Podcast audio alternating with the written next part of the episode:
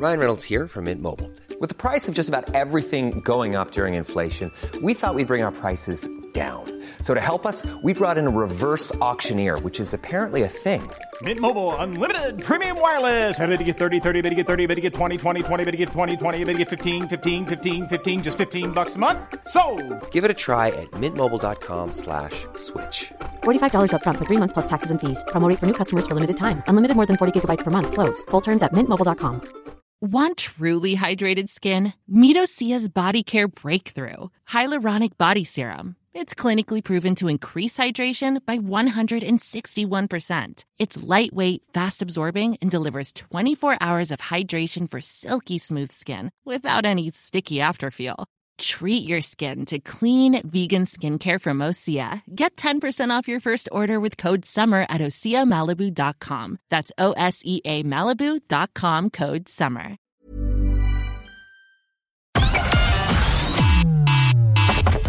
Connecting to the big show. In three, two, one. in school. It's just not encouraged. We're crying out for young people to do apprenticeships. What you need to do is be on my side. Every time that it happens, we have to talk about how the good men feel. They sent me on for psychiatric assessment and they said that the thing that's going to fix it is housing. We're the one for Cork and ready to talk. Can we just talk? Call 0818 96 96 96. Extra WhatsApp 083 396 96 96. Email opinion at 96fm.ie. The lines are live. Let's kickstart the conversation This is the Opinion Line with PJ Coogan. on Cork's 96FM. Nice to know, or maybe not very nice to know, that while I was away, the bottomless pit of stupidity in which so much of our administration lives in this country, nothing has changed. Nothing has changed. I mean, give me a break, that story in Inchydoney. I'll come back to it in a minute. I was coming in this morning, listening to the morning news in the car. Vic was reading the news, and I was screaming. Absolute. I said, what the hell is going on? A brilliant idea. Brilliant idea, like beach wheelchairs. If you've ever seen them, you know how fabulous they are for people who need them. Um, but look, it is what it is. Well, it is what it is here. Some kind of utter tomfoolery happening below in, in, in West Cork with regards to these things. I'll, I'll come back to it. Good morning. Hello. Thank you to Fiona for the last uh, two and a bit weeks. Yes, I've come back. I've been away in the sunshine for the last couple of weeks, just relaxing and taking it handy. You might have seen my Instagram. I can't wait to get back to the same place again next year. But I had a wonderful time, wonderful rest, great time with friends and family. And I'm back, uh, live and dangerous. or so they say. Uh, 0818 96 96 96. Yeah, Gerard D was on the show yesterday about the beach wheelchairs. I, I, I just don't get, uh, thanks for that. I, I just don't get the the stupidity involved in what I'm hearing in the news this morning. Um, I might have a little little rant about it in a while. Didn't we say that Ekin-Su would win um, Love Island? I I don't know nothing about the fella who won it, but we were watching her from the start. Anyway, where are we going? Oh, yes. Uh, speaking of wheelchairs, and uh, beach wheelchairs are one thing, but if you're waiting for a wheelchair, or your child is waiting for a wheelchair, the system is just as painfully slow as ever. I talk to Susan Beecher now. Susan, good morning to you. Hi, good morning. I love to, lovely to have you with you uh, with us on the program. Talk to me about Scarlett and her wheelchair. So, just like many others around the country, Scarlett is waiting a long, long time for a new wheelchair. Um, it was flagged in September 2020. And as you can guess now, we're in August 2022. Um, Two it's- years. It's an absolute horrendous joke. Um, the whole system's failed. Um, yeah, so it, like it was first flagged back then. Um, we it, it took a, a, a, a couple of emails. I kept saying it before this uh, disability sector split. Um, the system was broken before the split, so it's not. They can't blame that. They can't blame COVID. They've blamed everything and anything. Um, it's just not right anymore. Um, So Scarlett had her first seating assessment for her new chair on June 1st, 2021. Right. So that, that's giving you another bit of a heads up. How- Um, How old is she? She's 13. She's 13. So her, So her would be her she's developing constantly. Yes, exactly. Um, like I'm five one, she's now five two. Um, when we measured her lately uh, in a, a student physio session, because Scarlett's not entitled to HSE physio either, which is a whole other story. Why, why not? Uh, they they just don't give it to them. Um, they look after a child until they are a school age, and then once they're eight, they call it maintenance. Sure, it all So goes away then, doesn't it, Susan? It all completely, goes. completely. As in, I mean, they think it's all gone. They think they don't have any problems anymore. Exactly, that's it. Like her, her condition, she's cerebral palsy. She's going to have it for life. You know, it's it's not going to go away. Her brother is ASD. He's another situation. He hasn't even had early intervention, but um, you know, so it, it's you know, it's it's broken on all angles. Um, but Scarlett's wheelchair, she we have no OT. We had our meeting June we had the assessment June 1st last year. We had a meeting with her team last May, June, uh, May 21st, uh, May 21. Um, we then lost that team. Um, we lost the OT on that team. And it took months of emailing to find out that that uh, OT had left her team.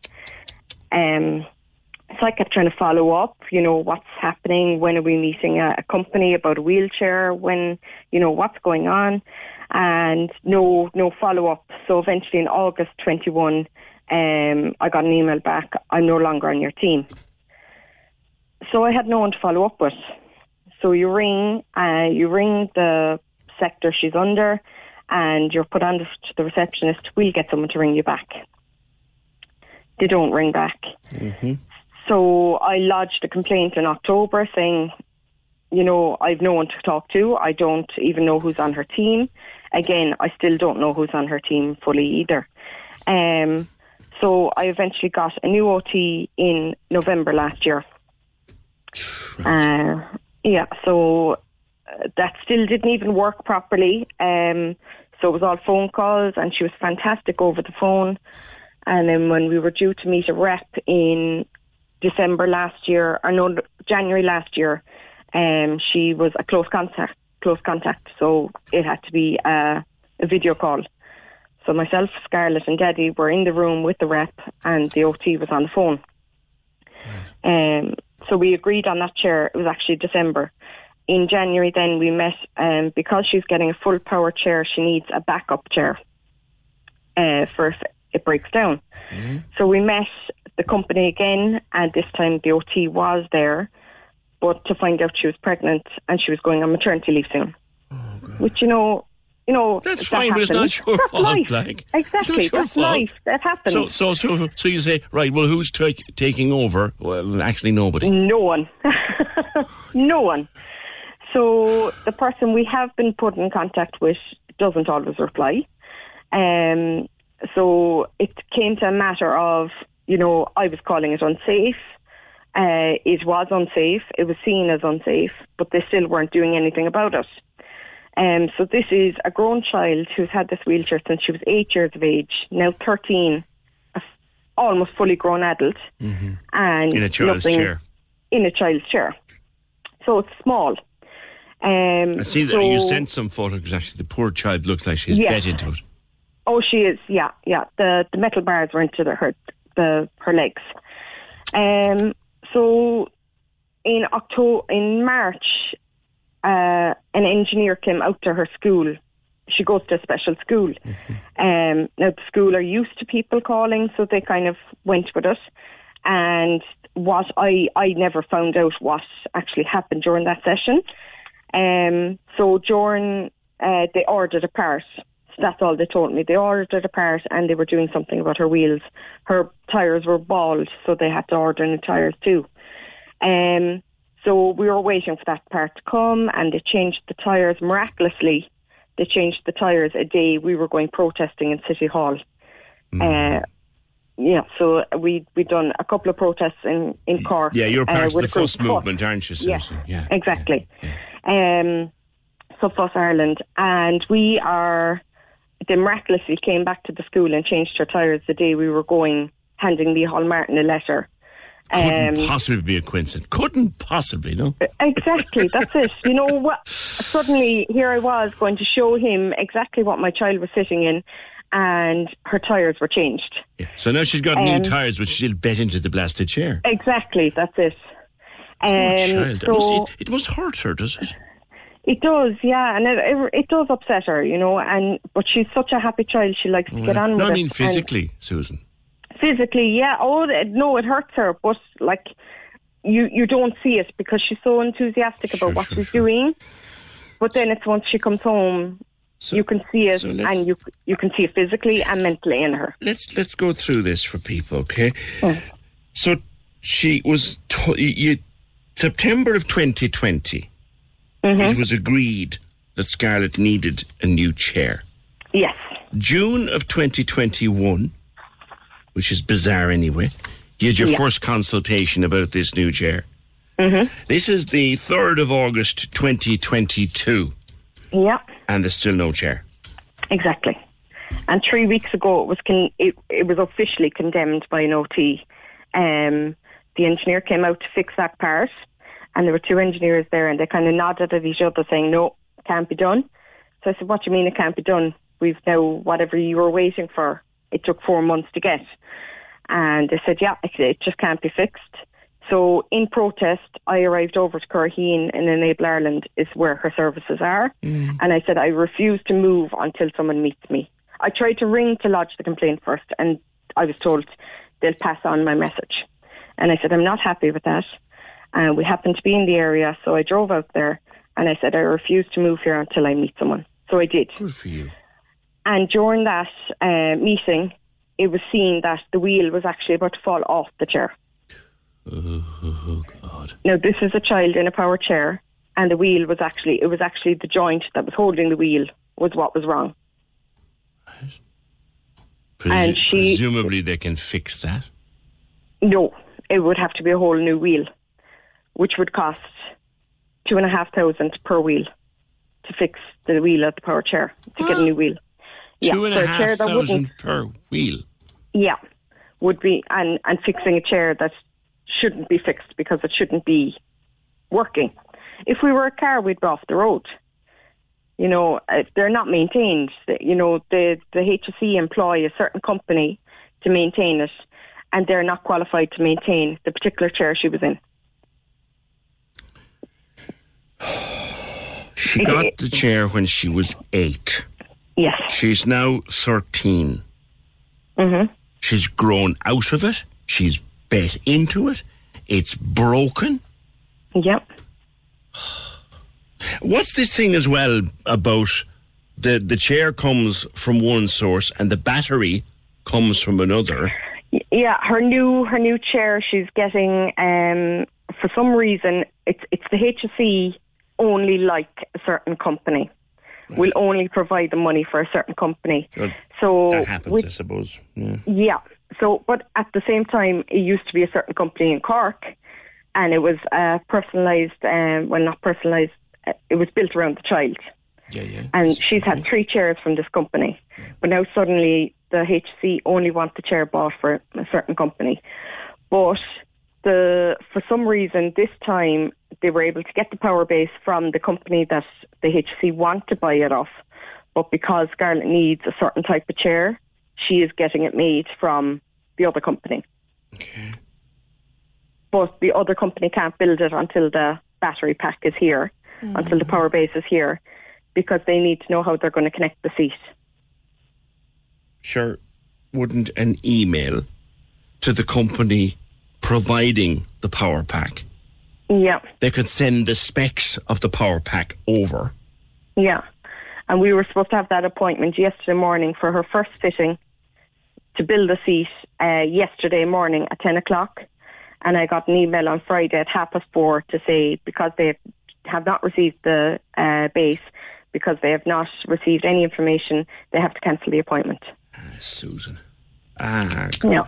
Sh- and uh, when you go and tell her that there's another delay, how does she handle it? She is very upset. Um, very, very upset, especially yesterday when she knew she wasn't going for the appointment. She is due to have respite, a day of respite in a couple of days, and it would be the first day they're back off holiday, so I've no one to contact to tell them all this. And she's very worried that she won't be allowed to go in this adult wheelchair because it's not hers. She needs to be sitting in the perf- in in the proper seating. Yeah. She needs to have her She feet needs a seat strapped in. For her. her- Yeah. yeah, yeah. They they do all the checks before um she's allowed to go in. And all she wants to do it's her play date. Respite is her play date. It's the only time she's not with me and not in school. She doesn't get invited places. She doesn't go places unless I'm there. And she hasn't been to a birthday party in years. This is her day out. This is her away from mommy time and she's worried that she's not going to be able to. You know, like it, it's it it affects everything. It's How, a, how a knock-on effect. calm, Susan? You're surprisingly calm. All I want to do is cry right now. um, yeah, I'm calm, uh, but it, I'm not. You know, like it, it's very frustrating, very upsetting. You, Um, you've messaged us, you've messaged Anne Rabbitte, and you've messaged the Taoiseach. I, I would Yeah. strongly suggest we're the only ones who came back to you. Ye are, ye are. And you know, I met Anne Rabbitte and Micheál Martin at an event a couple of weeks ago, and th- they were the pictures I sent. Yeah. I had not publicly sent those pictures out because I didn't want to. And they, uh, on the day, um, one of the pictures, people have commented back saying, she looks very shocked. And I said, I'd love to know what I said just before that picture was taken. It was Micheál Martin's secretary took the picture. So she just clicked. But I, she looked shocked at whatever I'd said to her at the time. I, I was told by the two of them, you have picture proof that you've met us and we will come back to you. I've not heard from them. I don't know what to say to you. Yeah. I'm looking at a timeline here. I am looking at this. Just, I mean, I'm just back from Spain, Susan, Yeah. and I tell you this now: this crap wouldn't be tolerated over there. It's not. It would No. not be tolerated. We're the only country that accepts this, and it's happening all over the country. Scarlett is not the only case in the exact same position. There's another child up in Wexford, I've heard, since I've started publicly speaking about this. And it's absolutely brutal, shocking that we've all had to come public about how bad the services are. Just to be heard. And we're not being heard either. This is this is nonsense. This is just such nonsense. Yeah. And, and and it's it's just falling on deaf ears. They don't want to listen. They don't want to take it on. You know, I'm I'm completely lost. Like I've my three children at home, uh, one with the physical disability. I have a middle child, and then the youngest has ASD, and my husband works. I'm on my own with the three of them. Only with the help of my mother, a lot of the time I can't go places. You're looking at your little girl, your beautiful little girl, trying to grow up. There she is in front of you, trying to grow up as best she can, and she has to live through this crack. Yeah, exactly. Here's another comment that's just come in, and it, I'm sure it's probably crossed your mind. PJ, unfortunately, when the child does get her chair, she'll already be outgrowing it because when she eventually gets measured, it'll take so long to get it, she'll have grown out of it then. Exactly. Those measurements that were done last year are definitely well over. Um, she was definitely four, four foot something. So she'll have to be measured again. She's in She'll her, have to be- she's 13, she's in her puberty growth spurt, you know. Exactly. So she needs to be, she'll need to be measured again before they can send off. That'll be another. Yeah. But the the idea of her seat now is it, it will be a moulded seat. It will be built for her. As it should be. But all the measurements they have done back then Are out of date. are long gone. Yeah, long gone. Susan, I don't know what to say to you, but thank you for talking to me. Thank you so much for giving me the time. And if you hear any more, let us know. And I wasn't at all surprised that of the three that you addressed your messages to, we were the only ones that got back. So you'll be, Yeah. you'll be pushing an open door here whenever you need it. Thank you so much. Cheers, Thanks. Susan. Cheers. Thanks. Oh my God. Gets a wheelchair when she's eight. Now she's 13. She's grown out of it. She's bed into it. It's hurting her to sit in her bloody wheelchair. And they're fluting around with it since September of 2020 to try and get the poor child a new one. And that would not be tolerated. It simply wouldn't be tolerated anywhere else in the world. I mean, the wheelchair story in the news is just another element of it. Like, this is the story from Inchydoney, which I know um, they were talking about it yesterday on the programme before I got back, but like this idea, the two beach wheelchairs for Inchydoney, they're brilliant things. If you've never seen them, they're brilliant things. They can't be used because they can't be stored safely overnight. That's fine. Need a safe place to put them. They can't be put in the lifeguard hut. Why, one might ask. Can't put up a temporary storage hut without planning permission. Again, why, one might ask. Inchydoney Lodge and Spa, the hotel, is even pledging its support to getting this thing in. Like, could the county council or anybody in there, I know we're, we're the newsroom's waiting on comment, could they not have the brains between the whole lot of them to buy a flipping Barna shed? A Barna shed with a padlock. Oh, dear God Almighty, lads, I, I don't know. I, I, I despair sometimes. I really, really do. Right, voting's closed now. I'm reminded to tell you for the Cork's 96 FM Best of Cork Awards. All the voting was going on while I was away. The winners announced next Tuesday, 9th August. There's also a 5,000 euro media campaign from Cork's 96 FM up for grabs. Stay listening now to find out if your favourite has won. I saw the nominations come up while I was away, some good ones in there. I don't fancy the choice. The Best of Cork Awards with localheroes.ie your place to find trusted gas boiler installers, plumbers, electricians, and much more only on Cork's 96 FM. They can call me Wayne Hilton. Wayne Hilton. The weekend. On Cork's 96 FM. Join me Saturday mornings from 10. I've got four hours of the best music mix. Check out the Cork Weekend Survey. Have a go at the Wayne Teaser question. There's the latest celebrity goss. A look at what's happening around town. And we'll keep you up to date with all your essential Cork news. Wayne Hilton. Saturdays, 10 a.m. With CarMax Used Cars Supermarket. Dublin Road Fermoy. Great deals on hundreds of cars. Just a short drive from the tunnel. Visit C-A-R-M-A-X-X. CarMax.ie. On Cork's 96 FM. Right, um, Shandon Clock, the four-faced liar, um, is not going to be lying on any of its faces for a while. Which, uh, Colin, tell me more. Shandon Clock stopped. Yeah, PJ. I welcome back from holidays first. Thank you, and, thank you. And uh, last Wednesday, I spotted the clocks on the exact same time frame, and it's all stopped in all four corners. Well, the four corners showing the same time is strange in itself. Anyway, No, but it's actually stopped on the same time frame on each side. Yes. And it's been like that since over a week. right. So I, I don't know how we could do it, or your your team would try and get someone up there to fix them if there's a mecha- mechanism gone. We could find out what's going on for a start. I, I, who? I assume it's the council looks after it. I, I don't know, but but also PJ, like even around that area, there there needs to be some funding put into that area Yeah. Yeah. because from Norm, no, there's no chemist in um, North Main Street or Shandon Street open on a Sunday. Yes. I heard that before. It's, it's Blackpool you have to go to. Yes. Yes. Yes. Yes. But the clock's been stopped for a week. Oh, I, I spotted it last Wednesday. Okay. Okay. And you don't know, was there any, there was no announcement of anyone saying that it's closed for maintenance or stopped for maintenance or anything like that? I, I've checked with Shandon itself, and they say the only noticed it four days after I noticed it. Get away. Yeah.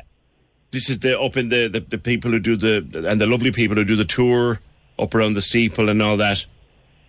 And they show you the best. They- They only noticed it after you told them. Yeah. Okay. Okay. Okay. I, I'm assuming it's the council that's in, responsible for that. But if it's the council, then uh, PJ, you know they're going to say, "Oh, it's going to cost hundreds, thousands Yeah. to fix it and all that shenanigan." Yeah. Or maybe it's the church. I think it's the church. The council, we're, we're just trying to figure it out here. Uh, the council just gives the odd grant, I think, towards whoever is supposed to maintain it uh, to keep the clock going. Okay, okay. See if anyone knows any more about that. Colin, thank you very much for that. Uh, the Four Faced Liar is closed or stopped for the last week, says says Colin. Um, no one seems to know why. I remember a great April Fool's joke that was played. I think we did it here. Was it we did it, or did it turn up on the front page of one of the papers uh, a few years ago? I think we did it. That the four faces of Shandon were to be replaced with digital clocks. People nearly lost the will to live on an April Fool's morning when someone said that. But Shandon clock has been stopped for a week. And no one seems to know why or what will be done about it. Or even who's supposed to mind, to, to, to mind it. Thank you, Colin. 0818 96 96 96 if anyone can help us with that. Um, yeah, this is another story that I was kind of keeping a half eye to while it was away. This is the letter that Sabina Higgins, Michael D's wife, wrote to the Irish Times about the war in Ukraine and just said that, in her own view, it should be solved through peace talks, which is very sensible, I would have thought. It's a holy murder now because it turned up on the president's own website. And last night, Mrs. Higgins had to issue a statement saying that it was to go on her section, and now she's taken it down. She wrote a letter to the paper as a private citizen, wife of the president, and look, her her your, her views you will agree with or not, as you will or you won't. That's just how it is. John says Sabina should not interfere in business that's associated with the president or his official account. It's not her place. By all means, she should consider doing it as a private citizen on their own private account. Well, she wrote to the Irish Times.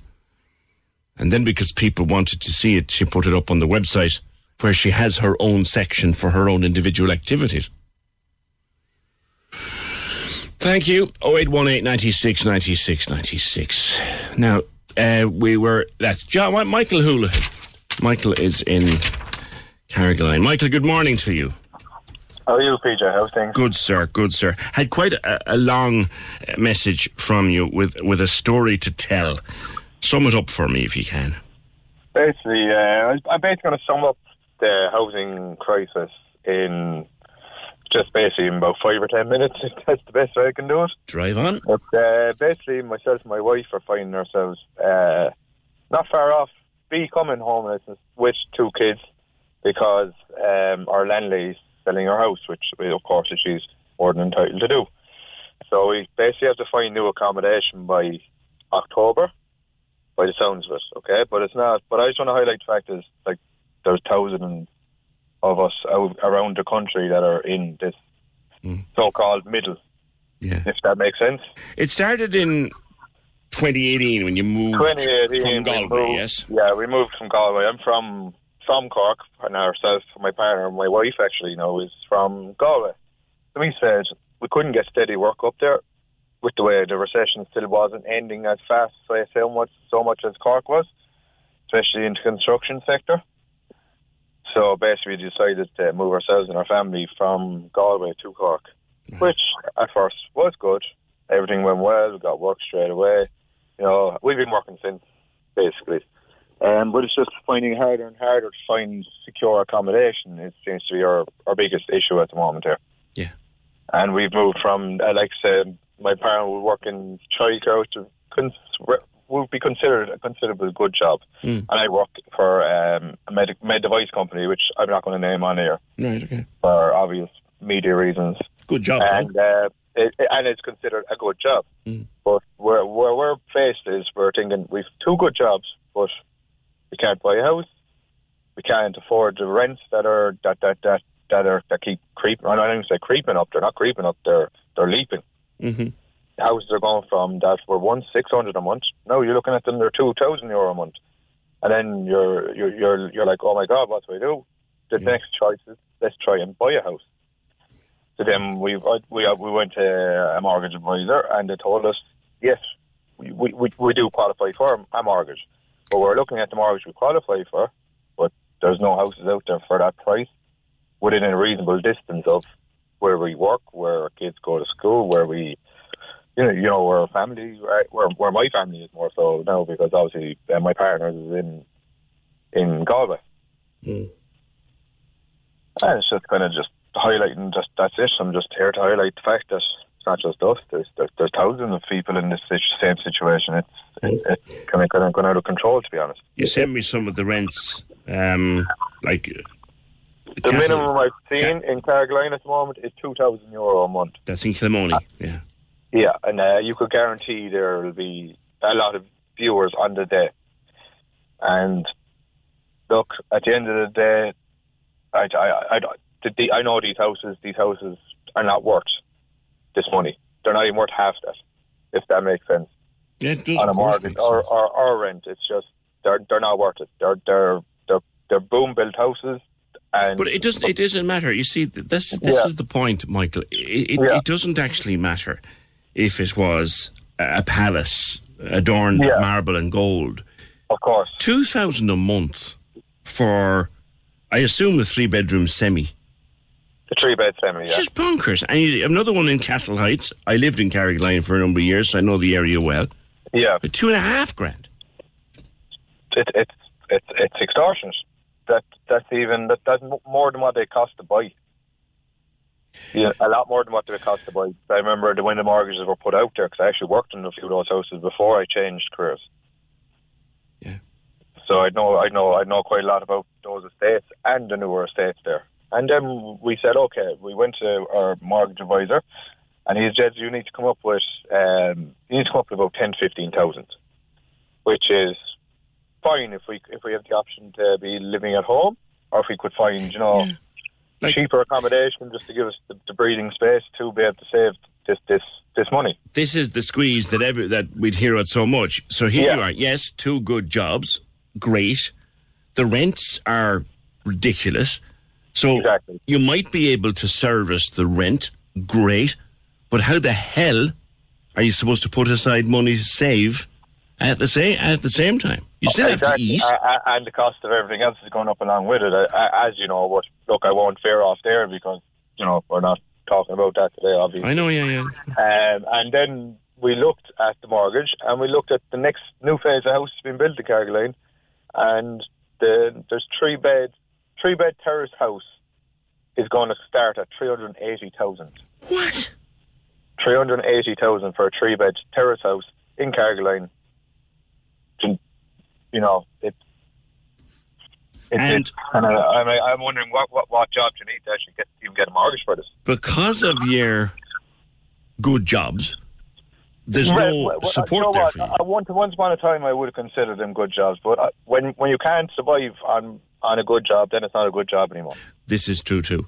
Yeah. What, what- I'm getting at is with two, what used to be known as good jobs, yeah. you can't get your hands on a mortgage, and the rents are utterly ridiculous. What are you going to do, Michael? Because I know you've you said to me October I, is I, your I don't know. I, I'm I'm working very closely with with with um, uh, um, a, a counsellor at the moment from the Carrigaline area, and he, he's, he's he's trying his best for us, trying to get us our best advice. But I'm looking at all the schemes, and there's the first time buyers loan, which is fantastic, obviously, you know. But there's nowhere in Carrigaline that we can actually buy that with with that. I think the closest place is Killa. That's that's a good good bit out, you know. Yeah, and with the Um, price with the price of petrol, you're commuting up and down from Killa course, would cost you would, would cost you an absolute fortune. Yeah, and, and for herself because you know, and then you'd have to take you know children out of school, which which is obviously it's emotionally that's emotionally damaging for them because they're at that they're at a unique age. So there's all that, but then there's also it's like it's kind of the case where even why, why can't we extend say these these schemes to older houses? Yes. Why does it have to be? Why does it have to be a brand new house? Why can't it be the house that's uh, there's a house, a cottage in Ringaskiddy that's two hundred thousand, and if we can qualify for a mortgage for say two hundred eighty thousand, we could, you know, relatively like just hypothetically, we say we could buy this house, we could put eighty thousand into this house, we could pay this back nice and comfortably. It's a no-brainer. It, but it, sadly, that's just not the reality of it. It, um, you know, it's it's it's it, it's frustrating, very frustrating. So what are you going to do when you're under pressure now in October? I mean, Um, I don't know. Annoying the auctioneers, annoy every councillor, do do everything they possibly can. Put up notices. Just, just do it. just avoid avoid homelessness. Really, that's that's that's all we're going to say. Do well, PJ. well, I wish you well with that. Yeah. Thank you very much. I wish you well with that, and I hope that something comes into place for you because you sound like decent, hard-working people who just want to get a, a foot on the ladder. Michael, thanks. All the best to yourself and, and your wife. Two decent jobs, and they can't get them, their hands on a on a home. Uh, yeah, we had this situation where Shandon clock is stopped. Robert was on. He said the clock was fixed about eight years ago by a man with the name of Stoke. They used to own the Bridge restaurant on Patrick Street, on the corner there, the old bridge. I see. I see. Uh, they have the clock place on MacCurtain Street. Ah, now I know who the people you have. Now I know the people you have. Yeah, yeah, near, near Hillbillies there on, on MacCurtain Street, just around the corner from us. It seems one face of the clock was decommissioned to prevent further damage. Interesting to find out more about that, wouldn't it? 0818 96 96 96 on the story of Scarlett's wheelchair. I'll get to Antoinette's comment in just a wee while. 0818 96 96 96. Like I said, uh, where am I going? Let me show you what it's all about. Check it out. Simon Murdoch and the best music mix. Weekdays from midday on Cork's 96 FM. All the big tunes to fly you through your afternoon in Cork. Brilliant giveaways, top prizes, and you for a bit of a chat like what TV shows you're binging on. oh, me and my son, we are we are we are really really hooked on this now. And what would you do if you won the Euro Millions? Maybe a Ferrari for driving around Barbados. That'd be nice, wouldn't it? In the car, at work, in the kitchen, in the afternoon, make sure you're with me. Let me show you what it's all about. Check it out. Simon Murdoch, midday to 4 p.m. With Sky VIP. At Sky, everyone's a VIP. Visit the VIP section of the My Sky app to discover your rewards. On Cork's 96 FM. Hi, Tricia in London. Uh, listening there in London, Tricia and I have a mutual friend who is living in Kensington and is paying nothing near, nothing near what is being demanded um, of of people like like Michael and his and his partner. It's, it's absolutely cracked.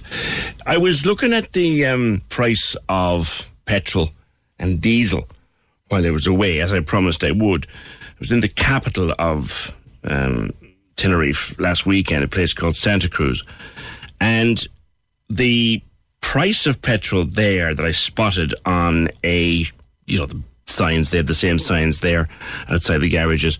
So petrol was 162.9 stroke 163. Diesel was 175 per litre, which is high even for that part of the world.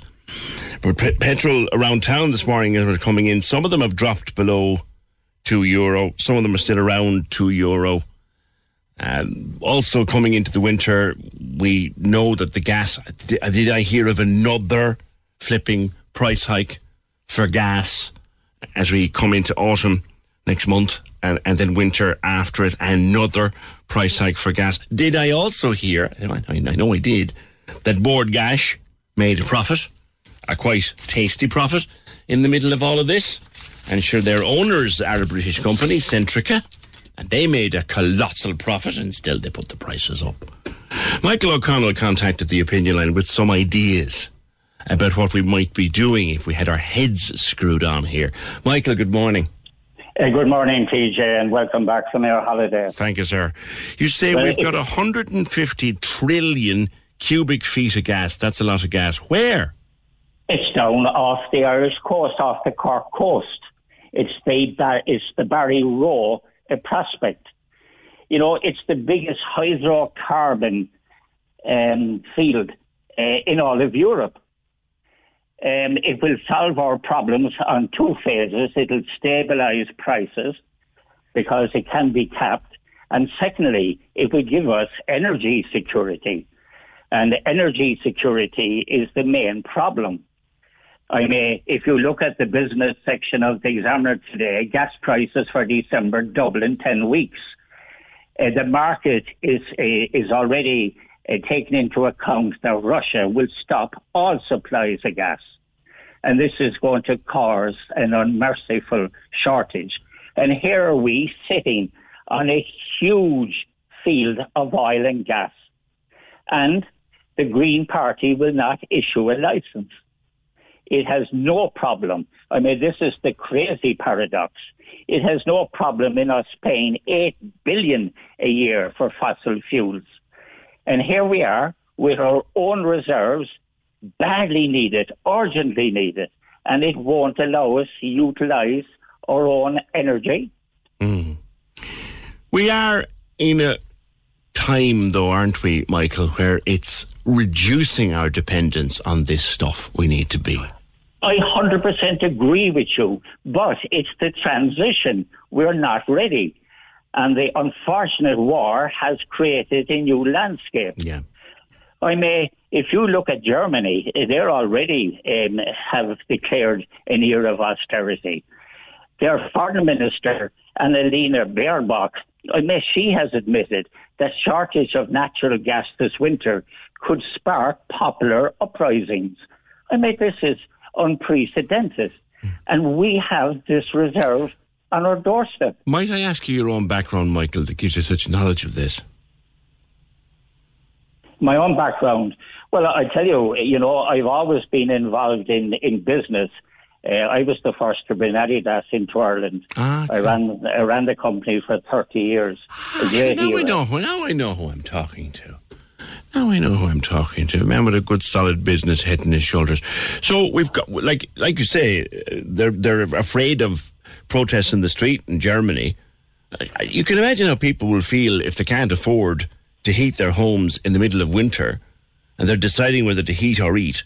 And we have absolutely pr- now. Now, admittedly, if you were to go out there tomorrow and grant a license, you wouldn't have it in for several but, years. But it, it, it, but it is going in the right direction. Yes. You know, then we can, you know, we're in the position to barter then and get our supplies because already we are looking at rationing. You know, EirGrid that manages electricity transmissions. Indeed. They, they, they have ceased to supply any new data centres in Dublin. And um, we have already lost out in new data centres going to Denmark, Holland, and Belgium. Mm-hmm. And our IDA chief, Martin Shanahan, he stated that with such electricity rationing, there is every reason to believe that global technology firms will move out of Ireland. Mm. Now, we're also the only, you say in your communication to us, the only EU member state with a coastline that doesn't have a terminal for storing gas. Which is crazy. You know, um, the EU, through its RE power plan, offered 40% grants for the construction of these liquefied gas terminals. Again, it was blocked by the Green Party, which is, you know, it's, it, it is bordering on criminality. Well, hold on a while now. It, it's, they're blocked. Um, the, the Greens are an element of government. So, you know, th- these would be cabinet decisions, one would expect. Yes, but unfortunately, the Greens can hold the government down. You know, they're in that um, strong position, and everyone wants to hold on to power. Mm. You know, which is the unfortunate thing. And you see, all this was documented um, five months ago by the Sunday Times, yes. the business section. I remember reading it. Yeah, yeah you know, it, it, it warned us about that we're freewheeling into a possible energy crisis. And it is, you know, it's more than a possible, it is a highly probable at the moment. You know, we're dependent on, on um, gas coming from Scotland. But if, um, I know, hopefully the British government um, keeps supplying it. Yeah. Well, we, we, I- I we've, we've discussed this before, Michael. Yes, we have the gas coming in from Scotland, which ensures stability of supply, even if it doesn't secure cost. But sure, if if Germany is cut off by Russia, which it may well be, then you end up with Germany buying every drop of gas it can get its hands on. I couldn't agree with you more. you know? Yeah, the, the price will go up, but what's even worse, um, we mightn't even have supplies. And can you imagine going into work in the morning not being able to turn on your lights? Because there won't be electricity generated because there won't be gas Yeah. to generate electricity. I mean, energy is the lifeblood of the economy. If, without it, civilization ceases. and um, we are facing this incredible situation. Now, Michael, you and I would be accused. I know people are acu- will, will accuse us of scaremongering when we talk like this. We, it, it isn't scaremongering. It is happening. We, no one could foresee this war, but we have done nothing in the interim. Instead of having in these um, gas terminals and building up storage, we didn't do it. Yes. I know Sean Kelly, our MEP, said Ireland would be mad not to do it. Yes. And we are mad. We didn't do it.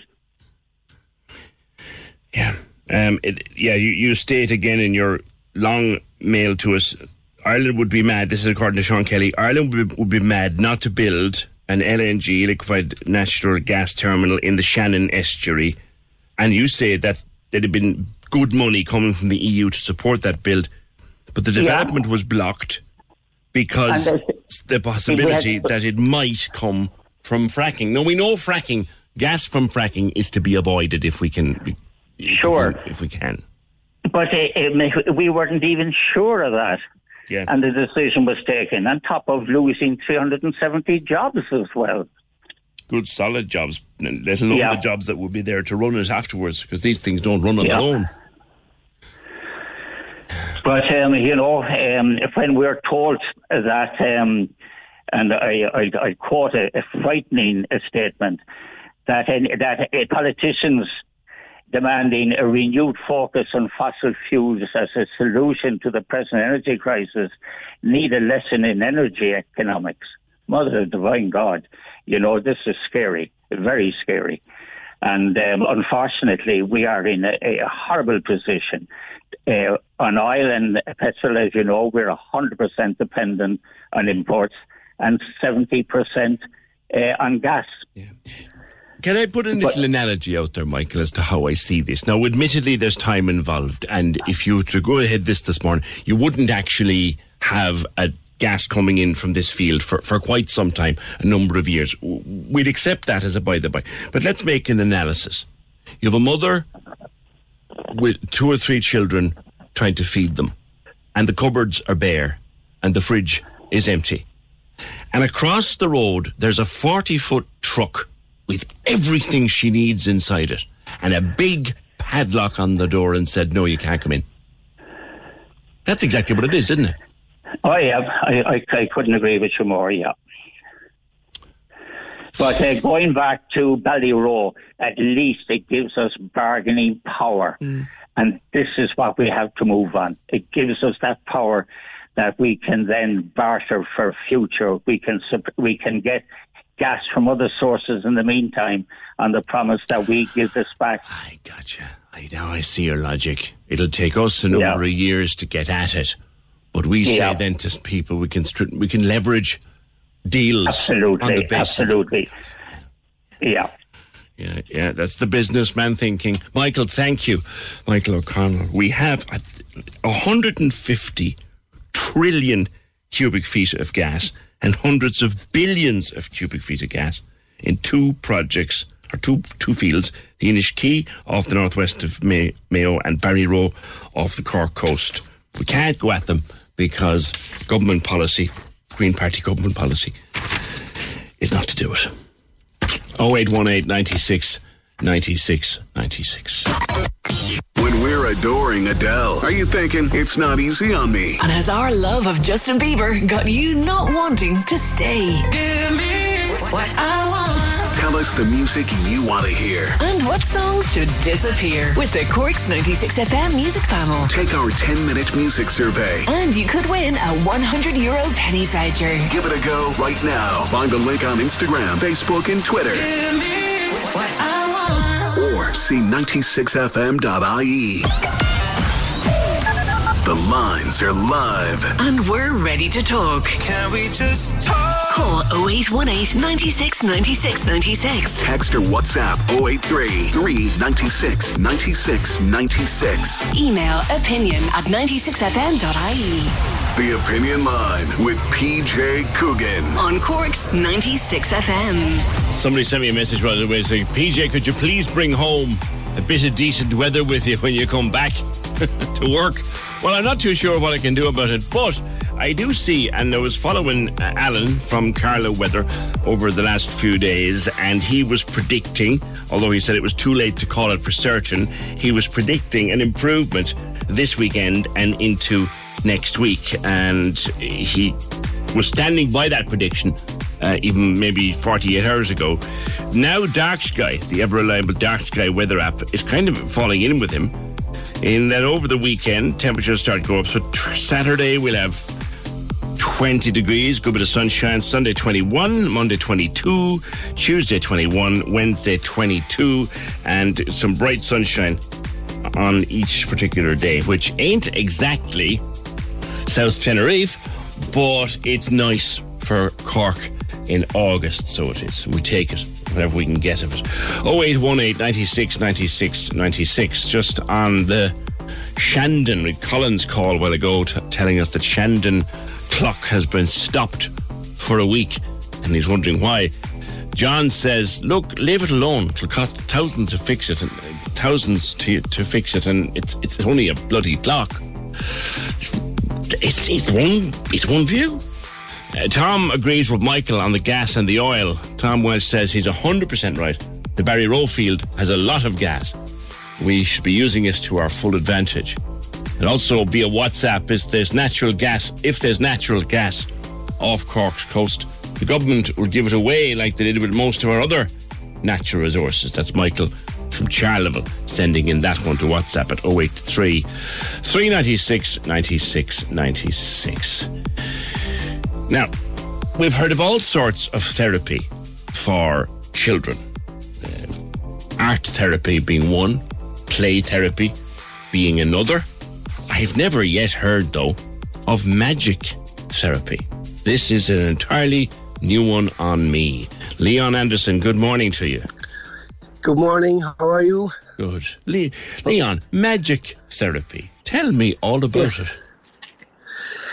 Yeah, magic therapy. So, um, I suppose it started almost 20 years ago when I have um, I have two autistic nephews myself, and uh, sure I've been doing magic since I was since I was a kid. So I started um, showing my two nephews uh, just a couple of tricks in their living room, and they sat down and they watched in awe. And my sister, I remember my sister coming in and saying, "Geez, I've never seen the kids sit down uh, for as long. Um, you you know you should you could be onto something there." So I started researching. Um, how magic can be used uh, to, to help kids maybe with autism t- to start off with. But when I actually started researching um, how magic can help, I found that going back to the early 80s that, that there have been research already carried out on the use of simple magic tricks used to help kids um, maybe with ADHD and autism. Um, Now, remember, like 20 years ago, um, even 40 years ago, autism was still very, you know, it wasn't really known about. Um, so, uh, yeah, so the timing was right, and I got in contact with one of the main researchers, uh, Kevin Spencer, in through through Facebook. And just? Leon, your own your own yeah. interest in magic was it purely just Yeah. as a hobby? Yeah, I got a magic set like everybody uh, kid when I was seven years of age. I remember I asked Santa, I wanted to be like Paul Daniels, and I got a Paul Daniels magic set when I was seven. And yeah, look, didn't really understand the tricks at that time. It was actually my love for magic was always there, but I kind of forgot about it until I was around 12. And I met another guy, a friend of mine. Um, he was over from America and he showed me a trick, and I was just in awe. And I bugged him every single day, please show me that trick, please show me that trick. And yeah, he showed me a trick when I was 12, and my love for magic just continued to grow from, from that age. Right. Um, And, and describe to me when you're sitting with uh, some kid who's on the spectrum, um, yeah. and you're trying. I mean, we we all know. Look, my, my son, as you, as, as you know, is autistic, and so I un, I know a little bit about it. It's very hard to get them to focus. It's very hard to get Yes. eye contact some, sometimes, and it's very hard to get them to concentrate. So, how have you noticed that magic works? Well, I think it's it's a natural thing with magic. Kids of all, um, you know, needs love. They just love the idea of of a magic trick. So it's very very easy. You know, um, when you show them like something with a piece of string, they're like, I think just the way you sit down with them and you talk to them. Um, all kids just become engaged straight away. So, um, but with kids with autism, they they do generally, you know, um, they love to focus on something, whether it's magic or whether it's washing machines or whether it's trains or whether it's, they they they do become, you know, like a, a bit obsessive with with something. So. Um, so it's very easy once you get down you get get down to their level and you do make a sudden eye contact it's very easy to keep them with the magic It's a remarkable moment when it happens. Now you've joined forces with with with a company called Allied Allied Healthcare. allied healthcare uh, very uh, danielle a cork woman herself a very proud cork woman so i knew i know danielle's husband um, and uh, we played a little bit of pitch and putt together. And I, you, I was, he knows that I did this magic uh, kind of therapy thing, and he said it to Danielle, and Danielle approached me, and she said, um, "We let's work together." And in fairness, she has taken this on board. Like I've been doing this 20 years. I've been on most radio stations in Ireland. I've been on the newspaper. Keith Barry uh, opened um, a magic school for me uh, where I grew up in Myross. So this has been go- ongoing for like at least 20 years. And um, so it was great to, to, to, to get Danielle on board with her with her company and just to bring it to maybe t- just to the next level where maybe I I possibly couldn't have bring it brought it to. So um, yeah, it's good to have the, the health the health aspect part of what I do now. It's absolutely fantastic. Yeah, and you see this as a, I guess, as a business as well for yourself, and uh, uh, you know. Yeah, well, listen, I work I work full time for a car company. Would you believe Sound Store? Um, know them yeah, well. so I yeah I work I work I work for them. Uh, you know, there, there's not a lot of money in, in what I do. Uh, it's not about the money. It's it's about you know helping kids, and of course, if I can turn it into a business down the road and where I can do it full time, then I'm I'm happy to take that opportunity. You know. Yeah, yeah. Can anybody who wants to contact you, can they do so, or do they have to go through Allied Healthcare, or what's the story?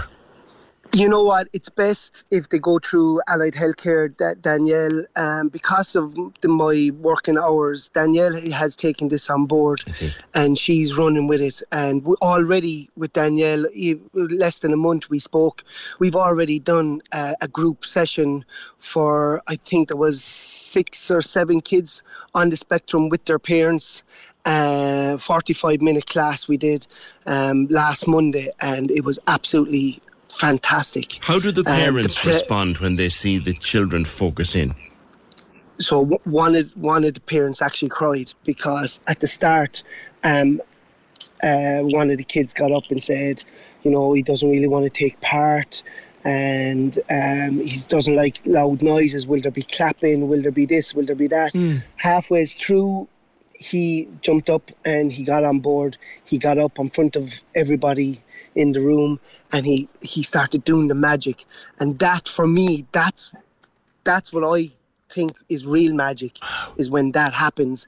And his mum afterwards said, you know, um, never in a million years would he have gotten up in front of a group of strangers and and did something like this and took a round of applause as well. Well, We actually gave him a round of applause at the end of it and he was absolutely he was buzzing at the end of it, wants to know when the next class was, and Joe wants to participate. So I gave them a little, you know, um, task to do before the next before the next class, so it gets them something to focus on um, when they come back. So yeah, it's um, it's absolutely amazing. That that for me is the real magic. That's the reward. Something like that That's happens. the reward. Yeah, You, couldn't put a price on that.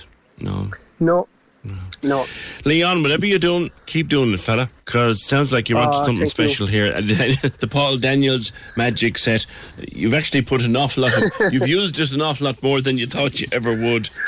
Yeah. And you know what? It's a funny story. In 2010, I actually met Paul, went on to meet Paul Daniels with my magic set, and I got him to sign it. And um, Ah, yeah, it was something memorable, something that I had from when I was seven. I had I had the Um, opportunity so- one time. I got plucked out of an audience at the Opera House to go on stage with him, and to this day, I have absolutely no idea how he did what he did.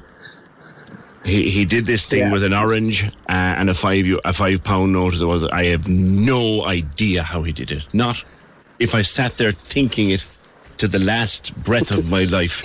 I couldn't figure out how he did it. Yet he did it a foot and a half in front of me. yeah, it's mad. It's crazy. Yeah. So, Le- Leon, good good that's talking to you, mate, and continued Yeah, success listen, in what you do. Cheers. Thanks for the opportunity to have a chat. Thank you. Not at all. That's Leon Anderson. Class Magic Special Needs Development through Magic, a new form of therapy. And as Mr. Daniels might have said, that's magic. Can we just talk? The Opinion Line with PJ Coogan Call us now 0818 96 96 96. on Cork's 96 FM. So there's a lot of talk about moving. We we we we, we hit a, a crisis in recent weeks with refu- refugees coming from Ukraine, and and we're taking them, and we continue to take them, but with the best will in the world, we we don't have a whole lot of places to put them. And they're fleeing a war, and they just need help. And you know, as decent people, it's our job to try to help them as best we can. And I read that the county council is looking at the possibility of placing Ukrainian refugees on Cape Clear. Now, gorgeous place, stunning place. But Ukrainian refugees might be housed on Cape Clear. Councillor Danny Collins uh, is the mayor of the county. It's first time having you on in that capacity. So good morning, Mayor, and congratulations. Good, good morning, PJ. And I wish, you, I wish you the best of luck in, Thank you very that. much. So, talk to me about this idea that we would take, we, we don't, let's face it, we don't have a whole pile of room left for the Ukrainians, yet they come and yet we welcome them. So, why Cape Clear and where would, where would they go? Well, like at the moment, I'll be quite honest. What I'm seeing, um, PJ, is maybe some hotels in certain areas are being flooded, like you know, with our with, with Ukrainians, and you know, these are we say towns and um, that are like tourism spots and tourism destinations, and basically, like you know, businesses are suffering at the moment. We'd say we'd say coffee shops, restaurants, um, bars, hairdressers, you name it. Like because um, you know, if tourists come into the town, they go to eat, whatnot, and they they have a drink or have a cup of coffee, and like you know, I honestly believe maybe some hotels are are, are you know maybe like shouldn't have been taken. Well, like they thought to short contracts, but what you call it, like they, they- they're stuck now with, with them. But like the Ukrainians, I think this is a good idea. Like it'll vitalize our um our our islands. Like islands are are doing their best. A lot of islands here throughout West Cork and throughout the country are doing their best to keep populations up. But like um at least um and there's buildings lying idle. So I think.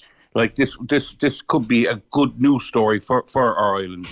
I'm just going to say that. You say there are buildings lying idle because the last thing I, when I was thought about Cape Clear, like there can't be too many places for them to, to gather or to live there. And there is, and like, well, I, like I, I can't speak out totally on Cape Clear. I know the island well, like, but, but like I, I know another island that like there's um, a hotel lying idle there the last number of years, like, and um, like you know these these this is where the, the, our government should be looking looking outside the box. Like you know we have um guard stations that are, have been closed, like you know um they're lying idle. Like you know our government should be looking at these spots, like to to, to house if they're they're they're um still going to bring bring in um Ukrainians in the, in the near future. Yeah, yeah, it's an interesting idea. It, uh, we are trying to keep the population of our islands up because the, the communities on them are dwindling. What's the just just take the Cape? You say you know it well. What's the population of Cape Clear at the moment? roughly? I couldn't say. I, I, I reckon about maybe 150 to 200 people. I couldn't say off it. Okay. To be quite honest. Yeah, but like, but, but like, still like, as we saw there, we say a number of years ago, we say we saw this the um, national school in Sherkin Island that, that closed down because of, of lack of children on the island. Like, Yes. and so like, hopefully, like you know, this would help our islands as well. Like, Yeah, know, yeah. bring up numbers going to schools and whatnot. Like you know, there there's a great service in all the islands throughout um, West Cork. There's a, a ferry service every Yes. island. Like, um, And you mentioned there Sherkin in particular. I mean, Sherkin's only literally hop, skip, and jump across the bay. Yes, yes. Basically, like uh, even there last night. Now I wasn't uh, was on Whiddy Island where there, there was a play on there. Like and like this, there's a ferry service, um, like um, going in and out of um, Whiddy Island n- numerous times a day. And like this, this is true every island. So like, like as I've stated, like I think maybe our some of our towns have been flooded, like with, with um, Ukrainians throughout the country and throughout maybe some parts of Cork, and like you know, this is thinking outside the box. But like our government, like are working very slowly on, on thinking outside the box, and like uh, some towns have suffered over this. Right. It's interesting. Thank you. Councillor Danny Collins, uh, independent councillor from Bantry and the per- current county mayor. Thank you, uh, Mayor Collins. Your thoughts on that? Welcome. The idea that we would continue to welcome Ukrainian refugees into the country, give them anything we can give them, look after them as best we possibly can, but that maybe they'd have to go and live on Sherkin. Like you mentioned, the little school on Sherkin closed. Sherkin is a beautiful, beautiful place. I haven't been down there in a, in a number of years, but there are facilities down there. There'd be places for them to live, Sherkin or Cape Clear or other such islands. How would you how would you feel about that? 0818 96 96 96. Oh, can I mention this? And thank you very much, Claire, who reminds me that this time last year we were overcome with sadness uh, as a story we were covering. It was a tragic, tragic accident that happened in the lovely village of Passage. Uh, it was a bus accident, and the wonderful Father Con Cronin passed away after that accident. And the driver who passed away that day was a man called Mark Wills, and he was a much loved and much respected member of the Bus Éireann family. But Father Con, in particular, was loved and revered all over the harbour area, but particularly in Passage where he ministered. And today, thank you, Claire. I'm so pleased you, you told me this. It's the first anniversary of the passing of Father Con Cronin. Benches in his honour are being installed today. And in a few days' time, a plaque will be unveiled in memory of Mark Wills, the bus driver who passed away on that fateful day in August of 2021. Thank you very much for that reminder, Claire. Coming back to the clock, the Shandon clock, Eugene says, Leave it alone. He says, Don't touch it. Don't touch it. At least now it gives the correct time twice a day. when Moira makes the point that if it was in another historic place, then it would be fixed as quickly as possible because of the revenue it brings in. Uh, we've some breaking news um, coming in. I'll take a break. Uh, some breaking news in just a minute. Don't even know what it is. Hold there for me. Access all areas on Cork's 96 FM. Your guide to nightlife on Leeside. Hi, it's Michael here with an update on Cork's entertainment. The Cork Proms comprises three successive concerts featuring the celebrated Cork Opera House Concert Orchestra and a host of national and international guests. They'll be playing the music of Beethoven, the Beatles, and Broadway from the 11th to 18th of August. With more information and tickets at corkoperahouse.ie. Access all areas. Rock Against Homelessness, the concert series in aid of Focus Ireland, continues this summer with Cat Dowling playing in Sea Church in Ballycotton on August 19th. Cat will be supported on the night by First Class and Coach and the Burma.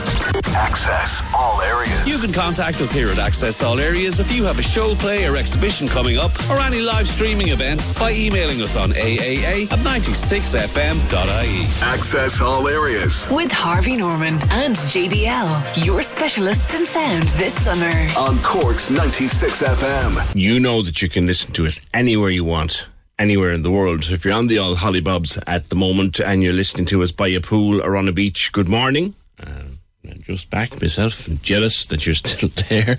But you can listen on your smartphone, you can listen on your tablet, or you can listen on your smart speaker. I bought one of these little things. They're the cute little yokes. They're a, they're an Echo Dot. It's like a it's like a small version of the actual big. I called it Baby Alexa. I took Baby Alexa on holidays with me. It's that time of the year. Your vacation is coming up. You can already hear the beach waves, feel the warm breeze, relax, and think about work. You really, really want it all to work out while you're away. Monday.com gives you and the team that peace of mind. When all work is on one platform and everyone's in sync, things just flow wherever you are. Tap the banner to go to Monday.com.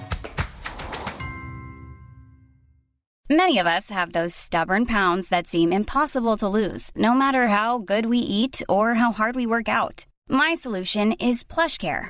PlushCare is a leading telehealth provider with doctors who are there for you day and night to partner with you in your weight loss journey. They can prescribe FDA-approved weight loss medications like Wegovy and Zepbound for those who qualify. Plus, they accept most insurance plans. To get started, visit plushcare.com slash weight loss. That's plushcare.com slash weight loss.